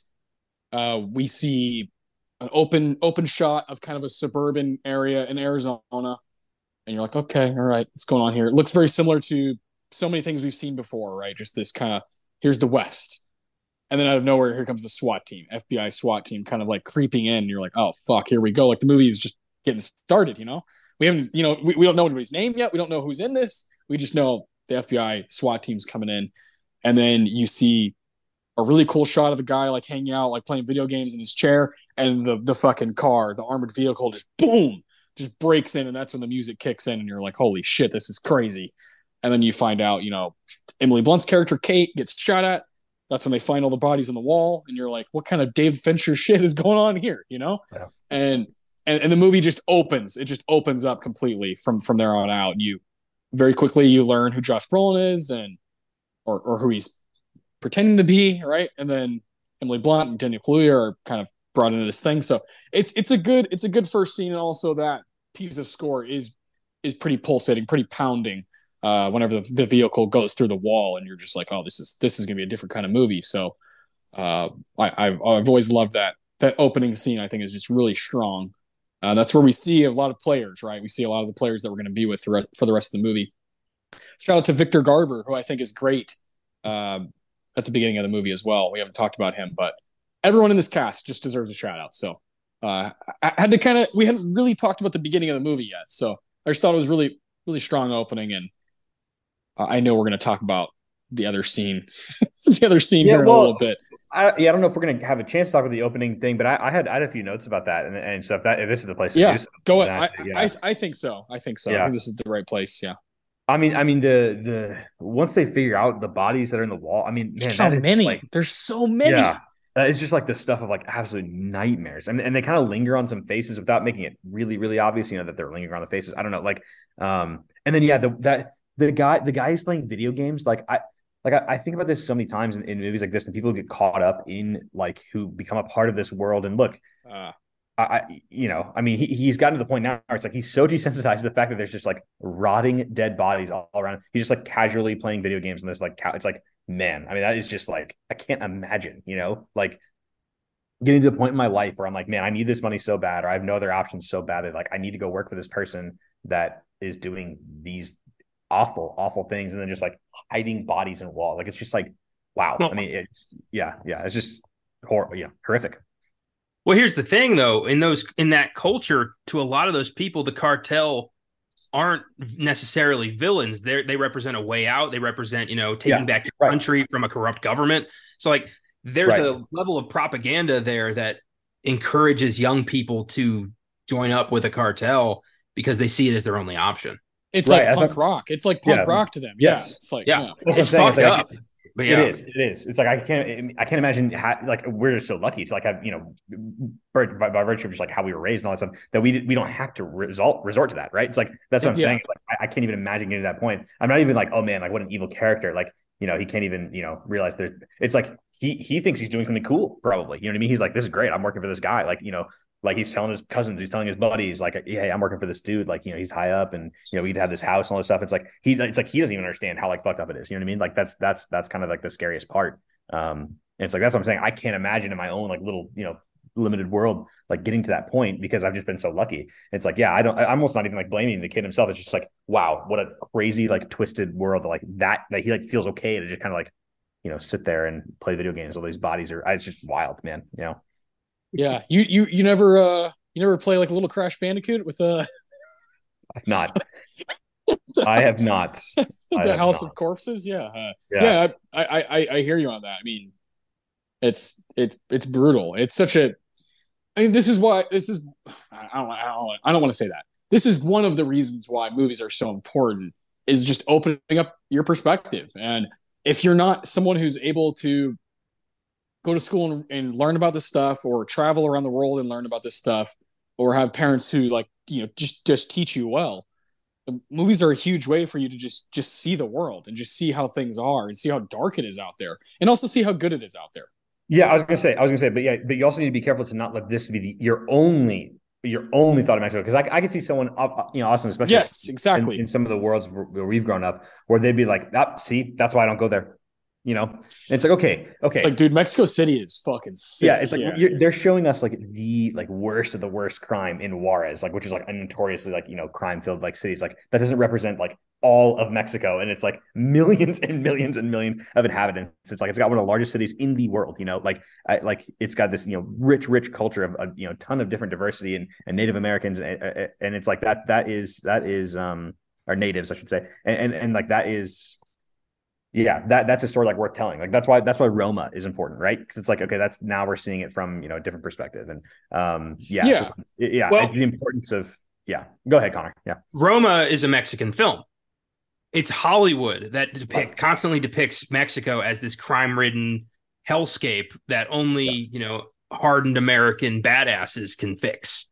Right. And it's right. done that since the 50s with, you know, I think of Touch of Evil, which is a film about, you know, a border city filled with corruption. And it's uh, again, I don't, I don't, I keep bringing it back, but it's just it's hard not to with Hispanic films like this. My Do thesis, it. which talks all about this, and. I talk about the the problem Hollywood has with depicting Hispanics in a realistic way because they're a minority that they can pigeonhole into roles like the criminal, the gangster, the bandito. It's it's a yeah. It's a real problem. I, so, I hate that. So, I like, yeah, I like accurate representation. And yeah, there are cartels in Mexico, but it's not just cartels in Mexico. Yes, yes. And so, so yeah, so that, that thing is like, you know, this story is a contained story, right? It's two hours. Like, like they're not going to be able to tell the breadth of like Mexican history. And you no. know, I mean? it's like, yeah, it's like, so I, you know, it's like that's not the movie's fault, but it's like the industry as a as a whole um, has has, has clearly not done you know anywhere close to a good enough job for that. So is the I will ask you this, you guys both this is there room in this movie because I, I, made a note about the kind of C plot, the the cop character um, that obviously we kind of you know we meet um, later in the film, and you know, and, and there's there's the foreshadowing of like, oh, is dad like working or are you working? He's like, oh, not till tonight, you know, and it's like you kind of feel like, okay, he, you know, he's gonna pop up somewhere later, and does. Um, it, it, did it do enough to maybe show the humanity like of like that world? Um because i thought the i thought on, on, like the kind of you know the i don't i don't know how many times i've seen it now but quite a few. On this watch especially that that struck me as like man those scenes are, are incredibly important or else this would just be like a military movie you know what i mean? Like like if not for us getting the sense of like okay this is what a real family is going through in juarez and like the, you know the soccer scene at the end obviously when the gunshots are going off and you know like hey, like this is this is affecting real human lives who are not trying to be part of the the cartel. They're just like a kid trying to play soccer with his dad. You know what I mean? Like, uh, like I, I did do enough to kind of humanize like that world. I think it would have if the cop had been the main character. If he if the film had been through his eyes, mm. then we would have gotten that. But I feel like we did not. We didn't. Mm. It's mostly focused on the American effort to end the drug war, or so Emily Blunt thinks. Yeah. And now we now, get, we get that all the time with films like this. Right. So so I guess where this maybe gets credit and some maybe other movies might not is like I, I leave this movie thinking these guys are not the good guys. Like no. Like like they're not painting Josh Brolin as a hero. Now I there's a reading if you want to watch it that way, you could probably do that if you really want to. Like there's a very pro America, like you know, um, I stand for the flag guy. Like that could be like Josh Brolin is my hero. I don't think the movie is saying that though. Um, and, and no, I think, yeah, I think if you're watching it closely, you're, you're, you're, yeah, I think it's pretty clear these guys are villains too. Yeah, yeah, and and and ultimately, you go back to who who got on board and who's sitting in the director's chair. A French guy, yeah, and, a, a, French Canadian, a French Canadian, right? And yeah. yeah, and and he he you look at his filmography time and time again is like look how fucked up people are like yeah. over and over and over. Like that's like that's his thing. It's like look how dark things can be or or are. Whether it's whether it's prisoners or it's just it's like a family drama but he's like look how fucked up. If you take something from somebody look how fucked up hugh jackman gets. Look how fucked up paul dano gets. Melissa leo right? Uh enemy. I mean enemy is one of the most like brutal just like i mean look how like look how important we think our perspective on ourselves is. Yep. Um, yep. Sicario, obviously. Arrival, Arrival is like Jesus is just a complete mind fuck, and uh, and Blade Runner is like, look how bad it could get. you know, it, it's very David Fincher. It's very just like everybody sucks. Yes. Everybody's yes. fucked. Like we are fucked. H- humanity is there. Like it's not. There's nothing left. So I walk away from this movie thinking he understands that. Taylor Sheridan understands that. The actors on board understand that it's not it's not our fault and i know you, that, this is not what you're saying adam but it's not our fault if some texans who are pro guns and pro military and pro all of this stuff to be like man sicario is my favorite movie hell yeah which, right yeah which yeah, which yeah. i don't think i don't think it really is i don't really hear because they saw who was directing it as some guy named D- denny what Denis yeah. Villeneuve, you yeah, know, yeah. like that's that's their attitude towards it. It also it made a lot of money, but 85 million is not like no, no, no, no. Oh my god, like fucking American Sniper, you know, like it's not that kind it's not that kind of money. Also that movie's called American Sniper. This is called Sicario, right. like a Spanish word for for a hitman. So I, I love all these points that we're bringing up. I think it's I think it's something that's that is we're supposed to bring up when we talk about this movie and you are supposed to kind of scratch your head or think about it at least and kind of you know have your questions um, going back to the silvio character oh man i think i think this is this is easily the hole of the movie um, and if someone's going to not like sicario this is what i think they would point at if you go on letterboxd this is the one if you see a one star two star two and a half star review they're they are tearing that that whole like plot line to shreds. The the Silvio one where it's just like, oh, we'll show him like eating breakfast next to his kid with his gun right there, just to be like, hey, this guy's real. Like he has a real life. But then we show Emily Blunt and Daniel Kaluuya in their hotel room have like normal day banter about a bra. With Silvio, like we don't get any moral ambiguity. All we get is, oh, this guy's got kids. That's all we get. He never yeah. he never has a crisis of faith. He never has a crisis of like, am I doing the right thing? He just gets you know, taken out by Benicio when the time is right. There's no, there's yeah. no for the guy. So I get yeah. that. Yeah, yeah, I understand it too. I, I, I love this movie, obviously, with like all my heart. And I, I think it's just like a total feat. And I'm I'm like able to separate, especially when I'm talking to you two guys about movies. I know like I know you guys know my heart's in the right place and, and vice versa.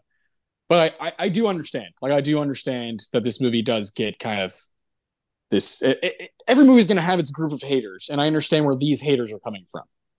I do too. I do too. And it's like it, it's it's surprising that this is only two hours, right? It's like it's it's the type yeah. of that could that's like I I I'm usually like man this, that was twenty minutes too long, but like it could have used another ten to fifteen, you know, kind of fleshing out maybe some some of the more the, the Mexican characters um to kind of get you give you a feel of like okay here's why this guy's doing this right rather yeah. than just like he's got to do it. I mean obviously look he's doing it for money. I mean that's that's clear. It's like this guy's not like living large by any means, but like there there's there's um yeah, there's more there's more meat there that they could have they could have they could have picked at um, that they did not. But yeah, I mean, but I, but also I'm glad we got what we did as opposed to that character and that that plot not being in there at all. You know what I mean? Which yeah. in the in, in, in certain hands, right? Maybe maybe if it was just Taylor Sheridan directing, I, I don't know. You know, I don't. Maybe this is unfair. Um, maybe we don't even get that right. It's like, um, but we do need this kind of French Canadian to come down and, and, say, hey, no, we okay, we need to kind of show the humanity of, of some of these guys too.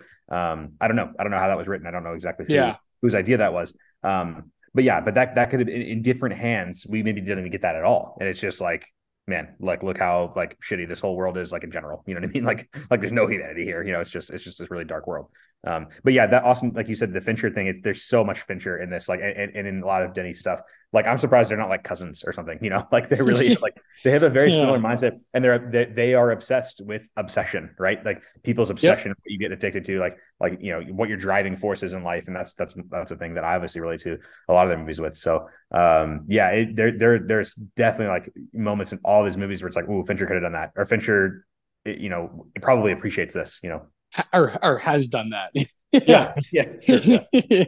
Yeah. No, it, it's good stuff. No, I'm glad. I, I knew at some point we are going to kind of go to the, go this route, and uh, I'm, I'm glad we did.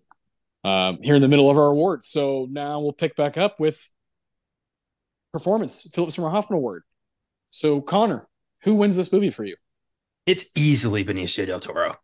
It's Alejandro is such an enigmatic monster of a human being but also like on our side at the moment. So it's we're not as you know terrified of him. We're almost grateful. Like he's killing the worst guy. I mean, we see him murder two children in this movie, yeah. and we're left with this kind of like you know, well, I'm glad he's on our side, and he, it's that kind of you know vibe. It's like you know, he's an asshole, but he's our asshole. Yeah, the gun's it's, not uh, pointed at me. He's you know he's protecting the border. Hooah! Like it's, that's it's it's yeah. Billy Madison when he looks at Steve Buscemi and he goes, "I'm glad I called that guy." yeah. Yes. Yes. but it's also I love his performance. Is just you know a man of few words. He knows what he has to do.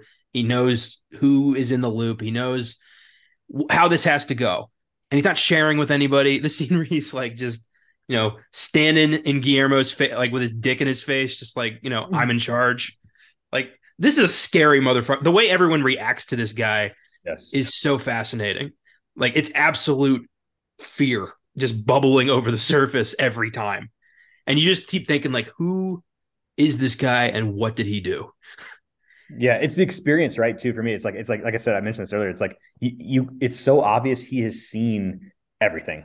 So like yeah, has, uh, that that that eye for just like anything that could go wrong. Oh, this is the person to watch out for. This is not a guy to watch out for. This is somebody. You know, it's like he just constantly has like head on a swivel, can pick out things. He's like the Jason Bourne of this world, but like at, at, at this like almost laid back, you know, like tempo. You know, it's like this kind of just like yeah, I'm just kind of here. But yeah, I, I, keep using the word menacing. I think that's right. Austin, I, I, have you seen Widows, Connor?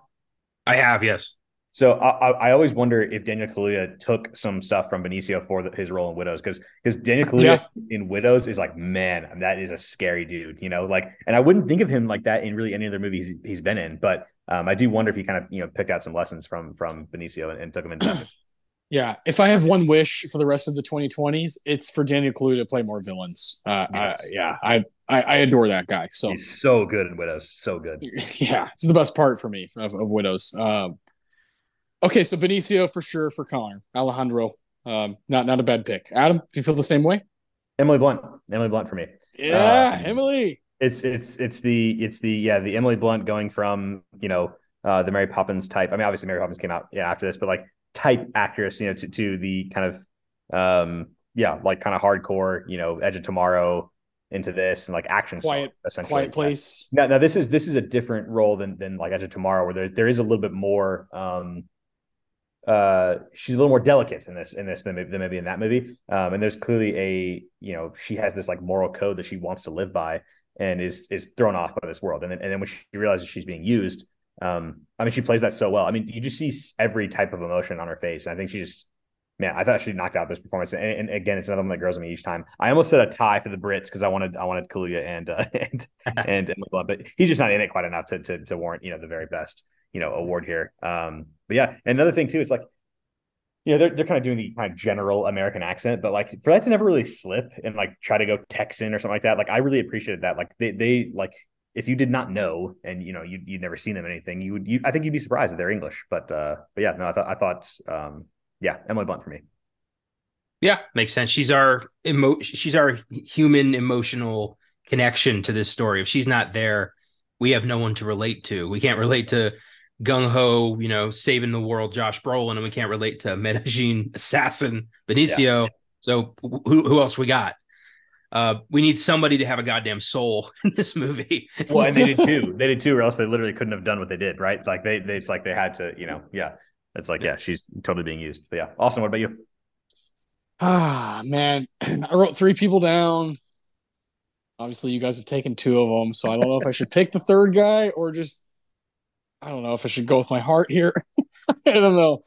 I, I wrote down Benicio, Blunt, and Brolin, but if I'm really I mean, being honest, yeah. If I, I love Brolin, I love Brolin. Brolin's great. He, Brolin's so good. Yeah, he yeah. fucking cracks me up in this movie. Even though, like. I, I, again, this goes back to the conversation we are having. Like, you kind of have to have your movie cap on to to kind of understand what they're doing with this character. But if I'm really being honest with myself, Benicio del Toro, like, just like kind of in a landslide. I'm just a, totally obsessed with the dude. I also love you know this goes to Connor's kind of kind of his his stance and like what his thesis is about but like act, actual representation, you know, actual an actual Latino char- uh, guy playing a playing a Latino character, um, and he he's quite simply one of the greatest Latino actors of all time. So it's just cool to like every time you're kind of in his presence, it, it just feels special. So uh, this is maybe my favorite performance by him. I'd have to really think about that, but uh, it's certainly one of the most brutal brutal characters he's played. Yeah, yeah, it is, and and, and I think you know I want to kind of maybe tie the two together. You know, real quick with a couple notes that I'd had, just general notes on the movie. Um, the the scenes between the two of them are so good. I mean, I, it's like there, there's this kind of like weird chemistry. It's like not like like romantic in any way at all. You know, it's it's very much just like there's almost like kind of like weird amount of like respect for each other. And I liked the scene. Um, I made it over here where he he he you know he starts to tell him about you know his family and stuff like that. It's like it's the only time Benicio shows any sort of humanity, like where he's not he turns off the like villain, right? And he's just, he's like, okay, I can actually kind of like just like let this person in just like a tad, you know, just like a little bit. Because I think he he can sense like, hey, she's kind of she's kind of freaked out here. Like she's kind of scared. And for good reason, right? It's like this is an insane world that she's like been dropped into. Um, and it's very different than I think what she expected. And I think their scenes together are really really good. Um, and and I think I think it, it's it's necessary because if he's just like this totally just like you know this gun wielding like you know villainous character, we don't feel anything for him at any point in the movie, right? It's like um the, these I think the scenes with the two of them together are are very necessary. Uh, yeah, for, he saves he saves her life. I mean, yeah, like, oh yeah, yeah, you know, yeah. so I'm, yeah. I'm with you. I'm with you on that. I think it's a really cool, really cool chemistry that they have. I I do I do think Blunt. One of the reasons I wrote her down and like why I thought about her in the wrong hands, this character could go off the rails. Yes, so fast. She's yes. like she's very obviously channeling Jodie Foster from Silence of the Lambs, and not many people can do that. And uh, you you kind of have like this movie's like Call of Duty, but it's also like a Fincher movie that's also like Silence of the Lambs. Like there's multiple things that are just you know going on, and Blunt is kind of at the center of all of it, right? She's like almost in every frame, and, and she's she's damn good. Uh, I love the whole smoking thing. Mm-hmm. Reggie's just like, oh, fuck, they got you smoking again. Yeah, this must be bad. But they, in, in those two, like you said, the two Brits when they're together, some good stuff. And and yeah. Yeah. I, I, do I do wonder about like the actual runtime that, that, that all of them have because Kaluuya is close to being in the conversation. He's very, very close. I, I love the dialogue between Reggie and Kate when uh, Reggie points out, he's like, Look, I, I used to work with people like Matt in Iraq. You got to be careful around these people. CIA is not supposed to work that side of the fence. And she's like, No, he's a DOD advisor. And he's like, You really believe that? Yeah. He's like, yeah, You yeah. need someone. You, he said, You need somebody watching your six because I promise you they aren't. And Yeah. she said, You know, we're not even scratching the surface of what what they're doing.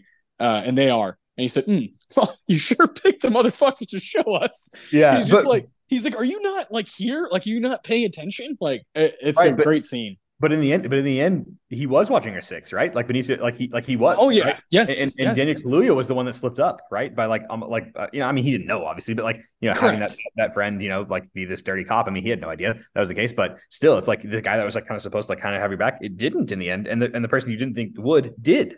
So it's like that. E- That is even tough. even by shooting her in this like in the stunt like it's he, he was saving her life Yes. Yes, which Yeah. is which yeah, which is wild. But yeah, and I made a note about Emily Blunt's uh, performance. I said, you know, um, she does a fantastic job of seeming both ultra confident and slightly uneasy, like at all times. You know what I mean? It's like it, it- that's that's a that's a tough kind of like her, you know, line to straddle, and she does a really good job of it. I I, just, I thought she was she's just fantastic. yeah she yeah she's really good so uh yeah can't can't totally argue with that connor if you had a second pick where are you going blunt or, or brolin Um, probably Brolin. Uh, I love I love Smarmy. I love a guy who doesn't care that you think he's an asshole. He's just gonna do what he has to do. And there's so much unspoken history with every character in here. You can almost just think like, you know, you can almost picture for yourself how they got here. It's never explicitly told how they got here, but you're like, of course, this guy, you know, he did some tours. He yep he saw the right wheels. He probably knows somebody, you know, some senator somewhere. Because he's he he has this like, you know, I'm untouchable no matter what way this op goes. I'm not taking the fall for anything. And I, I kind of, you know, I like him. I like Josh Brolin playing those kinds of roles. I want more of that. Oh, And I me feel like he's not actually chewing fucking anything either. He's just doing that with his mouth the whole time. Yeah, Yeah. yeah. yeah Yeah.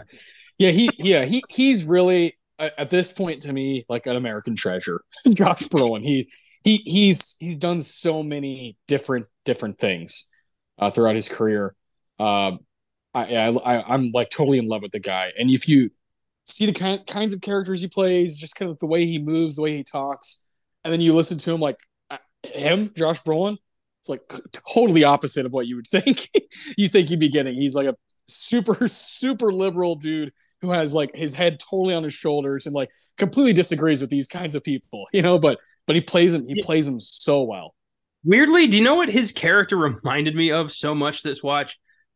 Willy Wonka.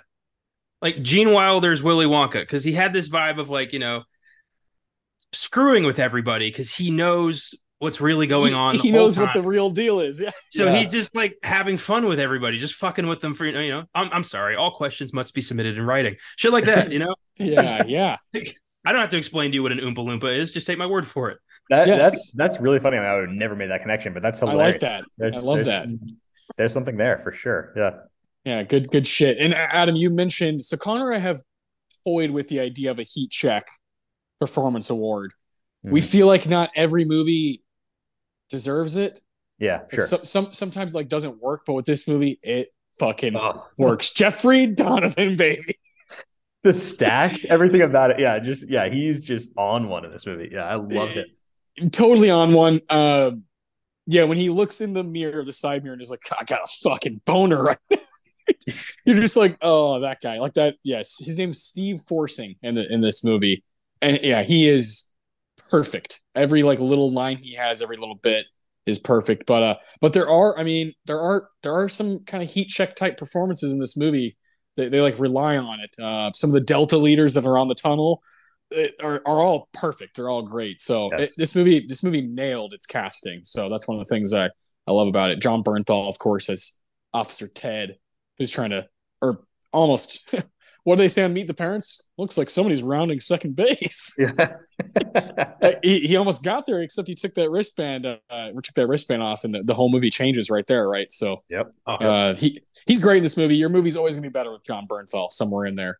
Uh, yeah, I had a note. I had a note where I just said Jon Bernthal is the man. Yeah, yeah, he's great. I fucking love watching him just come apart at the seams when he's in the back seat, handcuffed, bleeding. Benicio's Yeah. giving him fucking wet willies, and he's just like, "Stop! All right, fuck! I'll tell Yeah. you, I'll tell you." He's just like he knows he's he's about to get royally fucked. They probably shot him and dr- dropped him in a ditch somewhere after this. like, I just you don't see Bernthal play like you see him play a lot of assholes, but never like they never get, they don't usually get theirs that hard. They're usually they're he's usually the Benicio character, just like I'm gonna fucking dominate everybody in my way. To see him But he- crying in the back seat of a car, just being like, "Oh God, I fucked up." It's so it's so satisfying. It is. It is. Uh, yeah, it's great. So I'm thinking And about him. Ben- So think about these three movies, right? The the the three Taylor Sheridan, you know, movies. Um, is he the only one that's in two of them? Yeah, I- yeah. Am I forgetting somebody? Like it's, it, I think it's just him. Hell or right? High Water. Yeah, I think Um, that's it. I think that's it. Yeah, yeah. Oh, wait. Is is uh, in Hell or High Water his partner, Jeff Bridges' partner? Is he is he one of the I don't think so. Um, native characters? I'm looking it up right now. Yeah. Gil looking up Birmingham. right now. It'd be Is- great. he in Win, he's in Wind River as well. Okay, Okay. okay. All right. Well, So that's it. Those him and two. Jon Bernthal. Yeah. Yeah. Those two. So, so I, I, you know, a couple of like little notes I have here before we get to that, that last category. I, you know, the drone shots. There, there's a couple shots I kind of wanted to like you know, point out before we get to, I think the big, the big scene that we, you know, most likely are all, all gonna have. Um, I, yeah, the drone shots over the top of Juarez and El Paso, like, did a great job of like explaining that thing I was talking about earlier, where you're driving on that like one stretch of I-10, um, and you're literally kind of like right in the middle of, of the two countries, essentially. Uh, I thought they established that really well because like you can see that you, you can see a contrast of the two. Uh, I thought it was fascinating, and then the exchange between Matt and Kate after they get back from the border scene, where it's like zoomed out, like, and they're they're kind Yes. of far but they're yelling at each other um and so you can hear all the dialogue like really clearly it's so good it's so well framed it's just like a beautiful like like it's like perfectly shot i love that Yep. scene composition commented on its that. finest. Yeah, While I was watching the movie, I commented. I was watching it with my my mom and my grandpa, and I was like, "Isn't that beautiful?" And I explained Yeah. to them the usage of frame. I felt like a film teacher. I was like, "So Yeah. the reason this is framed like this is to make the problem look bigger than them." And it's like it was yeah, it was neat. It was like I got to have that moment for myself. So so cool that you're shouting that out, man. Cool. Yes. Yeah. no that was a great Yeah. one the the the line when he's like, "Soak it all up. You're here to learn." that's Yeah. what you're. That's what you're here to do. When, when really it's like, no, I'm I'm using you.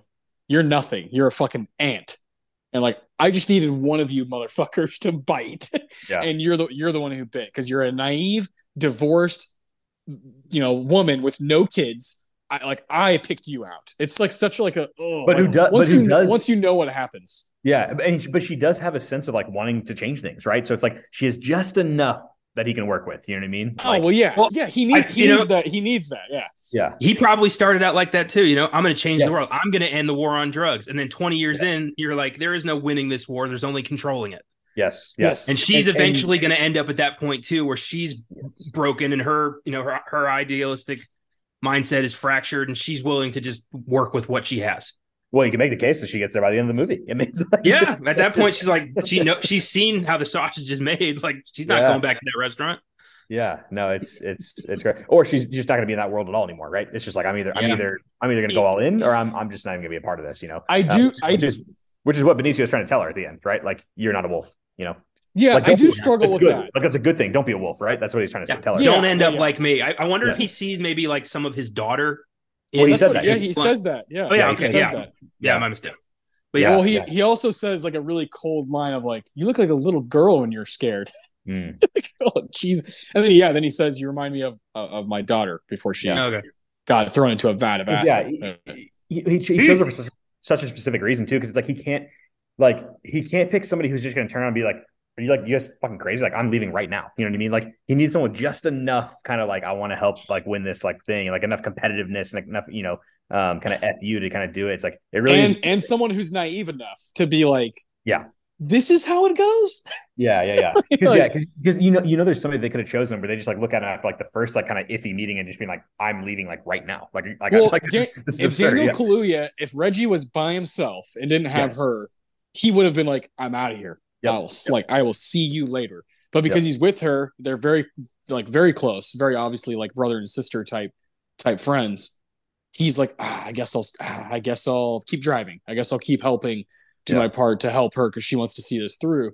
But yeah, I mean, I, I did struggle with that. She's like this high up FBI agent that like you know specializes in kidnapping. It's like you didn't you didn't have a hunch that this was like really So I- really fucked up. I didn't necessarily get the get the get the sense that she's very high up. Yeah, I, I guess I guess you. c- I, I- I wonder how She- long does it take to become an FBI agent who specializes in like kidnapping? Like what? Well, like, she's what is leading that? ops, but she's not calling shots. Like she's, Right. you know, Right, right, right. she's still in the field. yes, yes. Yeah. Yeah, yeah, but I mean, think about think about how long it would take me to get through being like a, a poli- like a like a police officer, like Yeah. SAPD, Uh-huh. and move up to da da da detective da da da to Yeah. FBI to FBI. I'd be like ninety years old. Well, I don't know. I She's feel like we all three could probably be police officers by the end of the week. But Yeah. fed, federal agents, like that takes, you know, master's degrees and like physical fitness and like, you know, Yeah. long dedications. I mean, Tactical look knowledge. at like the yeah. X Files, you know, Mulder and Scully were in their like, you know, late 20s, early 30s when that started. Yeah. So it, Yeah, that's that's a You catch TV them show about aliens though. yeah, but the federal shit was accurate. No, no, I, I no, I hear you. I just I feel like Emily Blunt's character, the way she's written, is like a little too naive. But she has to be to make the movie. So like it, it has to Sure. happen for the movie to work. But I feel like I, I don't know. I mean, I I, I know how fucked up it is, not just because of movies, but like just reading and reading about like you know Escobar and his shit in Colombia. I mean, you just understand that this is there is I no war on drugs. Like that's not a real Yeah. term. Well, how much of that is her just ignoring it? Like, you know, creating her own reality so she doesn't have to face Yep. this crazy shit. Like, Yep, it could yep. just be complete denial on her Will, part. willful, willful ignorance, right? Yeah. yeah, Exactly. yeah, exactly. Yeah, probably, probably. Well, you know, here we are talking about talking Yeah. about the characters yet again. So uh, let's finish this thing off. Let's finish these categories off and do do the John Carpenter Award, and then we'll get to we'll we'll breeze through the what's in the box. Um, all right, John Carpenter Award. Do we all have the same thing? I mean, I think so. I, it- Connor, you go first, Connor. all right. I'm assuming y'all are talking about the bridge. Yeah.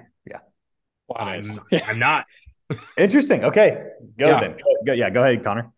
I went with with the with the uh Alejandro's revenge on on Fausto and his family. Okay. Yeah, fair enough. Uh, fair enough. I can't. Yeah, I can't argue that.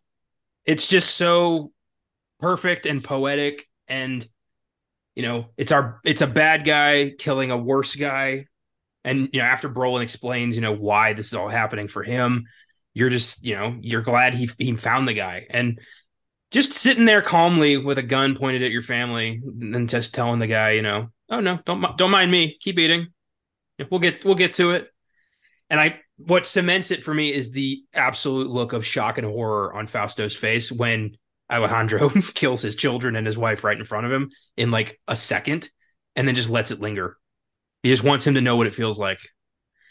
And to watch a man who's feared across multiple continents break like that and just be absolutely like, you know, a, a, little sa- like sad, no longer powerful man is so crazy to see. And uh I just yeah, I I, I kind of figured everyone was going to go bridge, so I wanted to spotlight another scene I thought was equally powerful. Yeah. Well, okay, so I, I just wrote down "Welcome to Juarez" because it's the it's it's not even like I respect you picked Carpenter for a scene, you picked a scene, which is the you know time to meet God scene. I chose like a thirty minute, like you know a, a, whole like section of the movie because it, it, it is it is a total feat. It is a filmmaking feat and one of the coolest things I've ever seen. Um, so Adam, I'll let you kind of pinpoint like the reasons why you love the Juarez stuff so much. Yeah. So I mean, specifically, it's it's yeah, it's the bridge part, you know, specifically.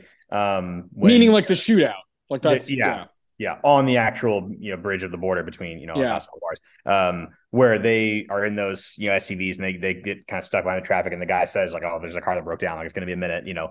Um, the second they kind of realize like that's gonna that's gonna be slow, then I can be able to kind of drive right through they all kind of have this moment of like, oh man, here we go. Like, you know, some stuff might might happen here. And it happens so quickly. And it yeah, I mean it, it's such a I sent you guys a video. I I, I watched it, you know, uh, a couple times, but um and it's that Cinefix did, uh, which is an awesome YouTube channel. Uh anybody likes movies would would love this channel. Yeah, Cinefix. Um they it's, it's, it's called one brilliant moment of tension. And it's like how they build the tension of that scene um, and like with the different cars you know just driving at different angles you know different shots from windows from not from windows overhead you know from the side like all these different you know elements that kind of came together to kind of make you realize like man we're in some real stuff here. Um, and then it's playing on your own sense of at least mine at least i'll just speak for myself of like hey man like i don't like i don't love the idea of like profiling and like trying to like look somebody like, oh, that looks like a gang member. But these are people who have to do that, like to survive. You know, it's like so. It's like I like, you know, like I don't want to like have that car drive by. Like I wouldn't want to be in San Antonio,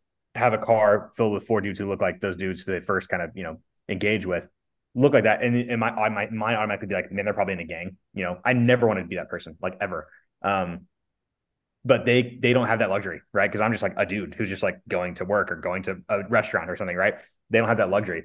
They've got to kind of figure out is this is this could this be some trouble? And unfortunately, like in that world, like you know, some of the dudes who look like that are can be some trouble, right? So so like that that part is playing on my mind every time I'm watching it too, even though I, I know what happens. But the first time I saw it, I, I I mean, I don't really react physically to stuff very often. Like even like I'm a massive, massive sports fan, but even that, even some of my very like favorite teams, I don't like go crazy. I'm not one of those like cheering, yelling at the ref. Like I'm pretty, you know, serene when I'm watching stuff, but like, man, I mean, it really is grab your armrest like in the movie theater, like sit forward. Like it's it's so intense. Like that that's uh that scene and, and the kind of the looks they give, the the way they're communicating with each other. Um, and then when she sees that one shooter in the back, when it seems like it's all over, she sees him through the window, um, or through the mirror and then and then and then turns and shoots the guy. Like all of it is just like brilliant, and, and how they get out of the car. They can't engage first, right? Because they all want to. You can tell they all want to like like shoot first, but they can't. It's like what are the, what are our rules? What are our rules? If they engage you, you can go.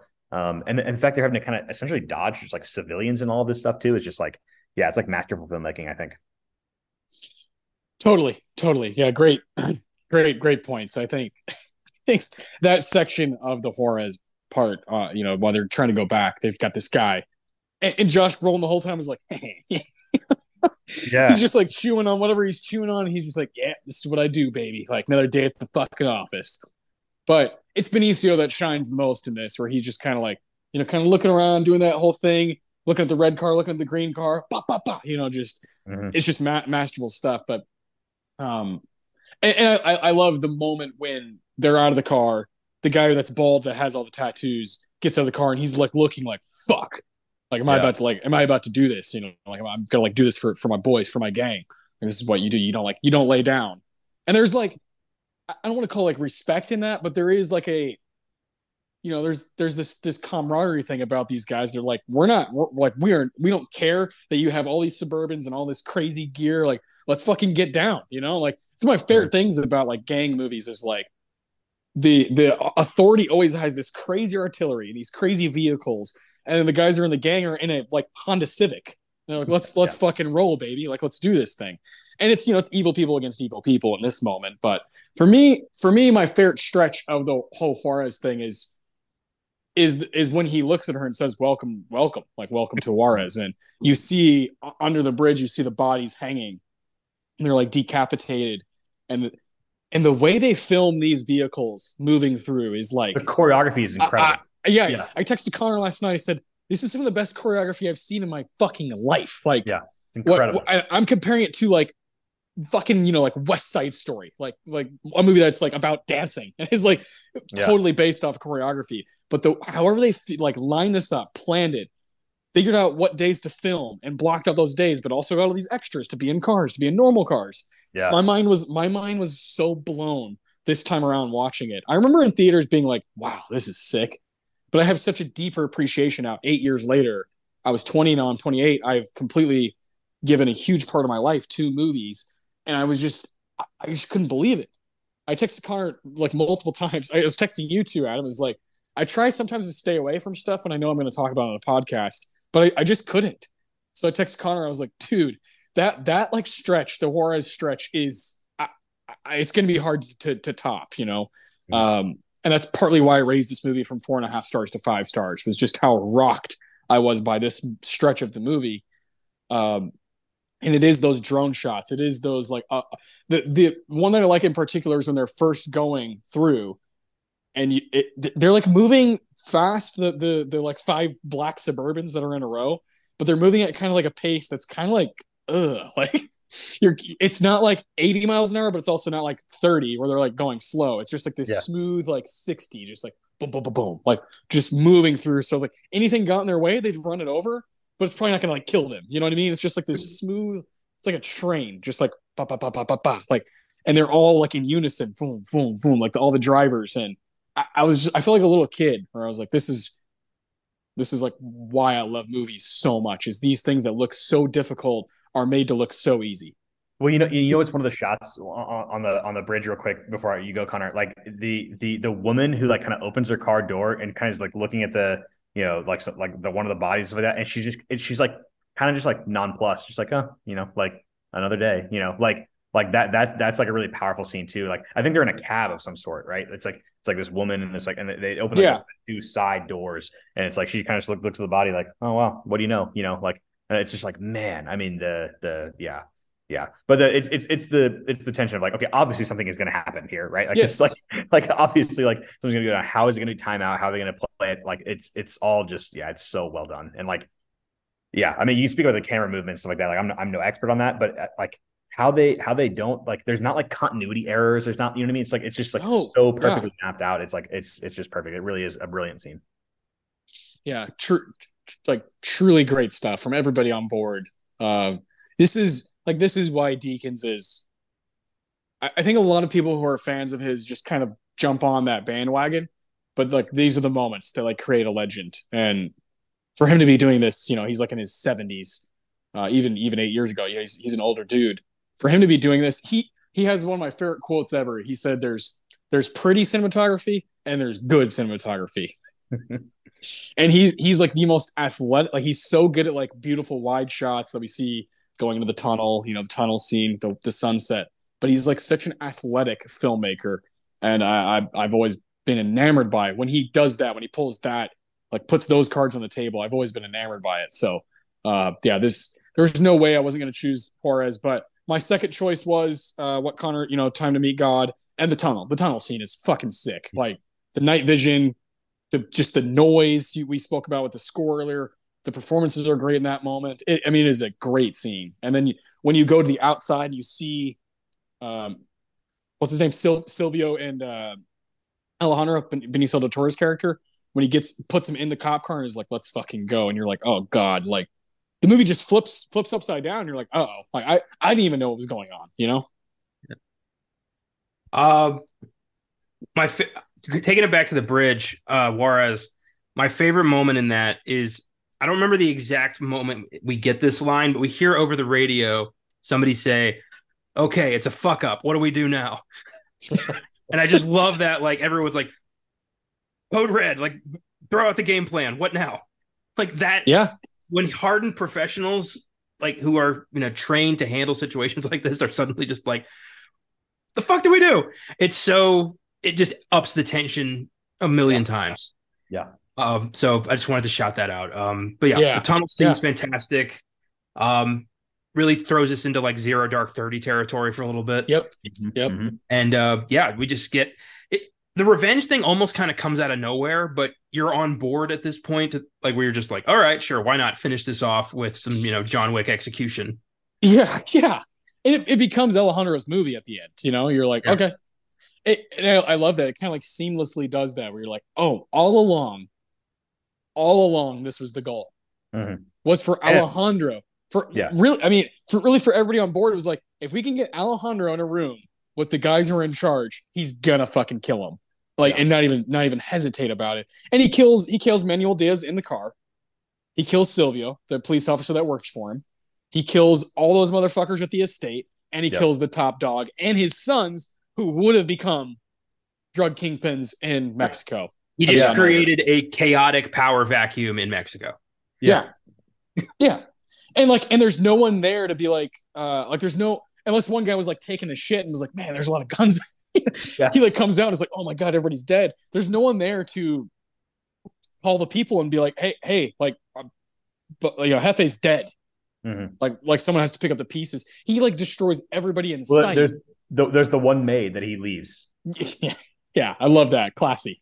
Yeah, she just kind of looks at him like, uh, like who are you? Like, yeah, yeah, like what is going on here? Yeah. Also, the man, Fausto's house. Whoa, like Yeah. I mean, you know, you know, it reminded me of it reminded me of um of uh the house in in, in Better Call Saul that uh, that Lalo Yeah. Yeah, Yeah. yeah, yeah. Ah, Lalo. I was I almost wonder if it was like yeah, a similar neighborhood or something, or shot similar, you know, in a similar area. This was mostly shot in El Paso, um, like on location, which is yes. um definitely makes a Yeah. difference. Like I like I think for a Texan, like we- like we would understand if it was like New Albuquerque or you know what I mean, like Yeah. No. like, No. I think. obvious. I think yeah, and the, the bank scene is also like a great scene that I think is really cool. Like all blonde hair, white purse. I Mm, yeah, th- there's a lot of moments in this movie that that puts it high up on my list of Texan movies, like movies based in Texas or around Texas. Uh, it's definitely like in the running. So, oh, good stuff. Anything else you want to say about just kind of the Yeah, the was, film there a before we get Jeffrey to what's in Donovan. the There's, there's, there's a Jeffrey Donovan line where he was Yes. it's so like sick, but like like gross. He he said uh he said something like, man, it's it's really it's it- what what is the word he uses? He's like, it's beautiful what they do, you know, like like how they like you know hang the bodies and stuff like that. Like, yeah, yeah, yeah, it's like, oh man, that is dark. You know, like like he's like, yeah, I really admire what they do. You know, like uh, like how they go about their business, and you know, it's like it's it's so cutthroat. And, you know, like he has this like this like weird like infatuation with like that whole you know world, and I, I don't know, yeah. Uh, and then, yeah, he, he has the boner line. It's just like, wow, dude, like you're like you're pretty, you're pretty sick, you know. Like this is this is some Well, gross stuff. a lot of these guys, a lot of these like, you know, mercenary dudes, these, you know, soldiers who get off on it, like not all soldiers at all, but there are certain there's a certain group of people who do get off on it who are basically Sure. like you know, serial killers indulging their fantasies in this world, which is so fucked. yeah, and we do see a lot of like, you know, sadistic mass murder from time to time. And I just Yeah. wonder, like, you know, how different are those guys to people like, you know, Jeffrey Dahmer and Ted Bundy? They're just doing, you know, they're getting paid for it. yeah, yeah. Straight up, man. Oh God, what a movie, right? You can talk about so many different things through it. So, uh, all right, let's uh, go over and see what, what's in the box. What's in the fucking box? Give me the gun. Okay, I have three reviews here. Uh, I've got one here. Here's a one from Matt Singer. He's a patron uh, member on Letterboxd. To great follow. This this review has 752 likes, uh, and I, I just added mine today. It's a four star review. Remember the scene in Boogie Nights where Alfred Molina is randomly tossing firecrackers at Mark Wahlberg and John C. Reilly? Sicario is like that scene for two straight hours, but no, but Sister Christian is never playing. This movie's fucking intense. I love that. I knew exactly where I was going right when you started it. That's so good. which, which, uh, t- to be fair, you know, I, I love Boogie Nights. It's not Alfred Molina throwing the firecrackers. It's the little boy that's like his. Not. You're right. Yeah. Yeah. But still, it's all in good fun, right? Yeah. Uh, great, yeah, great, great stuff from Matt Singer. You, you Thank you just you just well actually him. That's good. well, actually, You should comment like, Uh, hey, get your facts straight, buddy. Yeah. here's here, here's a, yeah. Come on, Matt Singer. here's a uh, one of the like most followed people on Letterboxd ever. Uh, here's a um, a review from 2015. Came out very shortly after the movie came out, so this is real fresh. It's a two star review, but I did I understood where they're coming from. This is M Tume, spelled M T U M E. I'm not sure how you say it, uh, but yeah, this is someone I've been following for a while. They say fantastically shot, yes. Excellently edited, fuck yes. Some strong performances, you're damn right. But this film has so many tropes, it makes your head spin. It's the faulty Americana viewpoint about the dark place of the world. Plus, its main character, Emily Blunt, is written so unbelievably naive, I wanted to punch the wall. The script and its narrow thinking is the failure for this film. We kind of kind of talked a little bit about that stuff. We did. We did. We did. She like they clearly you know find a lot more fault in it than we do, but yeah, we ventured into that territory. Yeah, so I, I wanted to bring that up just because you know that's that is there's a community out there uh, for every movie on Letterboxd. They're going to be giving out the one stars and two stars, and I always want to know why.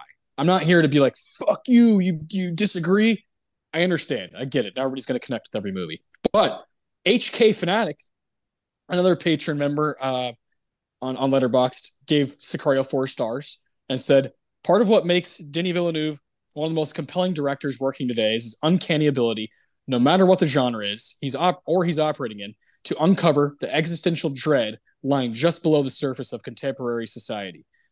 Here it's depicted literally when a routine FBI raid uncovers a staggering number of cartel victims buried inside the walls of a nondescript suburban home in Phoenix. Well done. Yeah, hmm. I totally agree. Yeah. It is, you know, there, there's this group of directors, you know, Fincher, Villeneuve. I think David Lynch to an extent when he's not trying to mind fuck us. Um, that just yeah. delves into the darkest side of society and just this bleak idea that everybody is at their worst at all times. And you have to kind of navigate through that world. And it's it's a dark place to be for an extended amount of time, but it almost makes you reevaluate your own existence and just thank God that that's not your reality. Mm. Yeah, totally, totally agree with that. Um, you guys, so on Letterboxd, I know Adam gives it gave it five stars. So did I. Connor, what are you at? Four, four and a half? Um, let me check real quick. I'm pretty sure I have this at four stars. Yeah. Okay. So yeah, we all we're all we're all big fans of this. Uh, so this this has been an absolute blast. Um, this movie rules. This is Adam's number eight. Next week we'll be moving on to Connor's number eight, which is Uncut Gems. I cannot wait. That's going to be really mm-hmm. cool.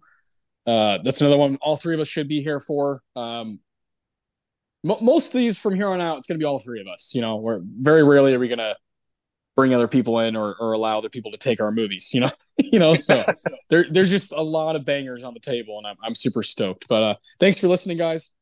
If you like, if you like what we do, feel free to follow us on social media, Instagram, Facebook, Twitter, all that stuff. Uh, always search Filmgazm with a G, with a Z. Sorry. Uh, go go to Letterboxd Connor 95 if you want to find if you want to find all the uh, and contributors. Uh, Adam, myself, Jeremy, uh, Josh, Caleb, a bunch of people on there. If you go to Connor's followers or his following, either or. Uh, check out filmgazm.com for trailers and etc. Uh, we have we have a, a new show, Ten Thousand Flicks. You can also listen to that on uh, on YouTube through through the filmgazm.com and uh, always always stuff to look at on there. Connor's got his reviews there and Letterboxd, so there's just a plethora of things going on there. And I actually have some ideas to to boost some stuff on Filmgazm soon, so I'll be on the lookout for that.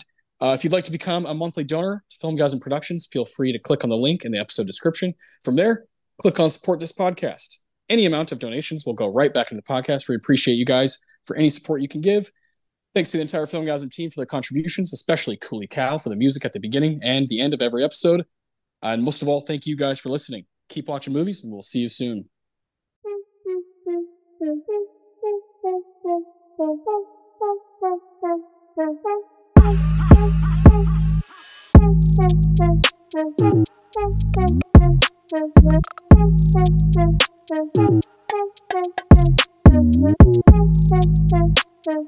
Thank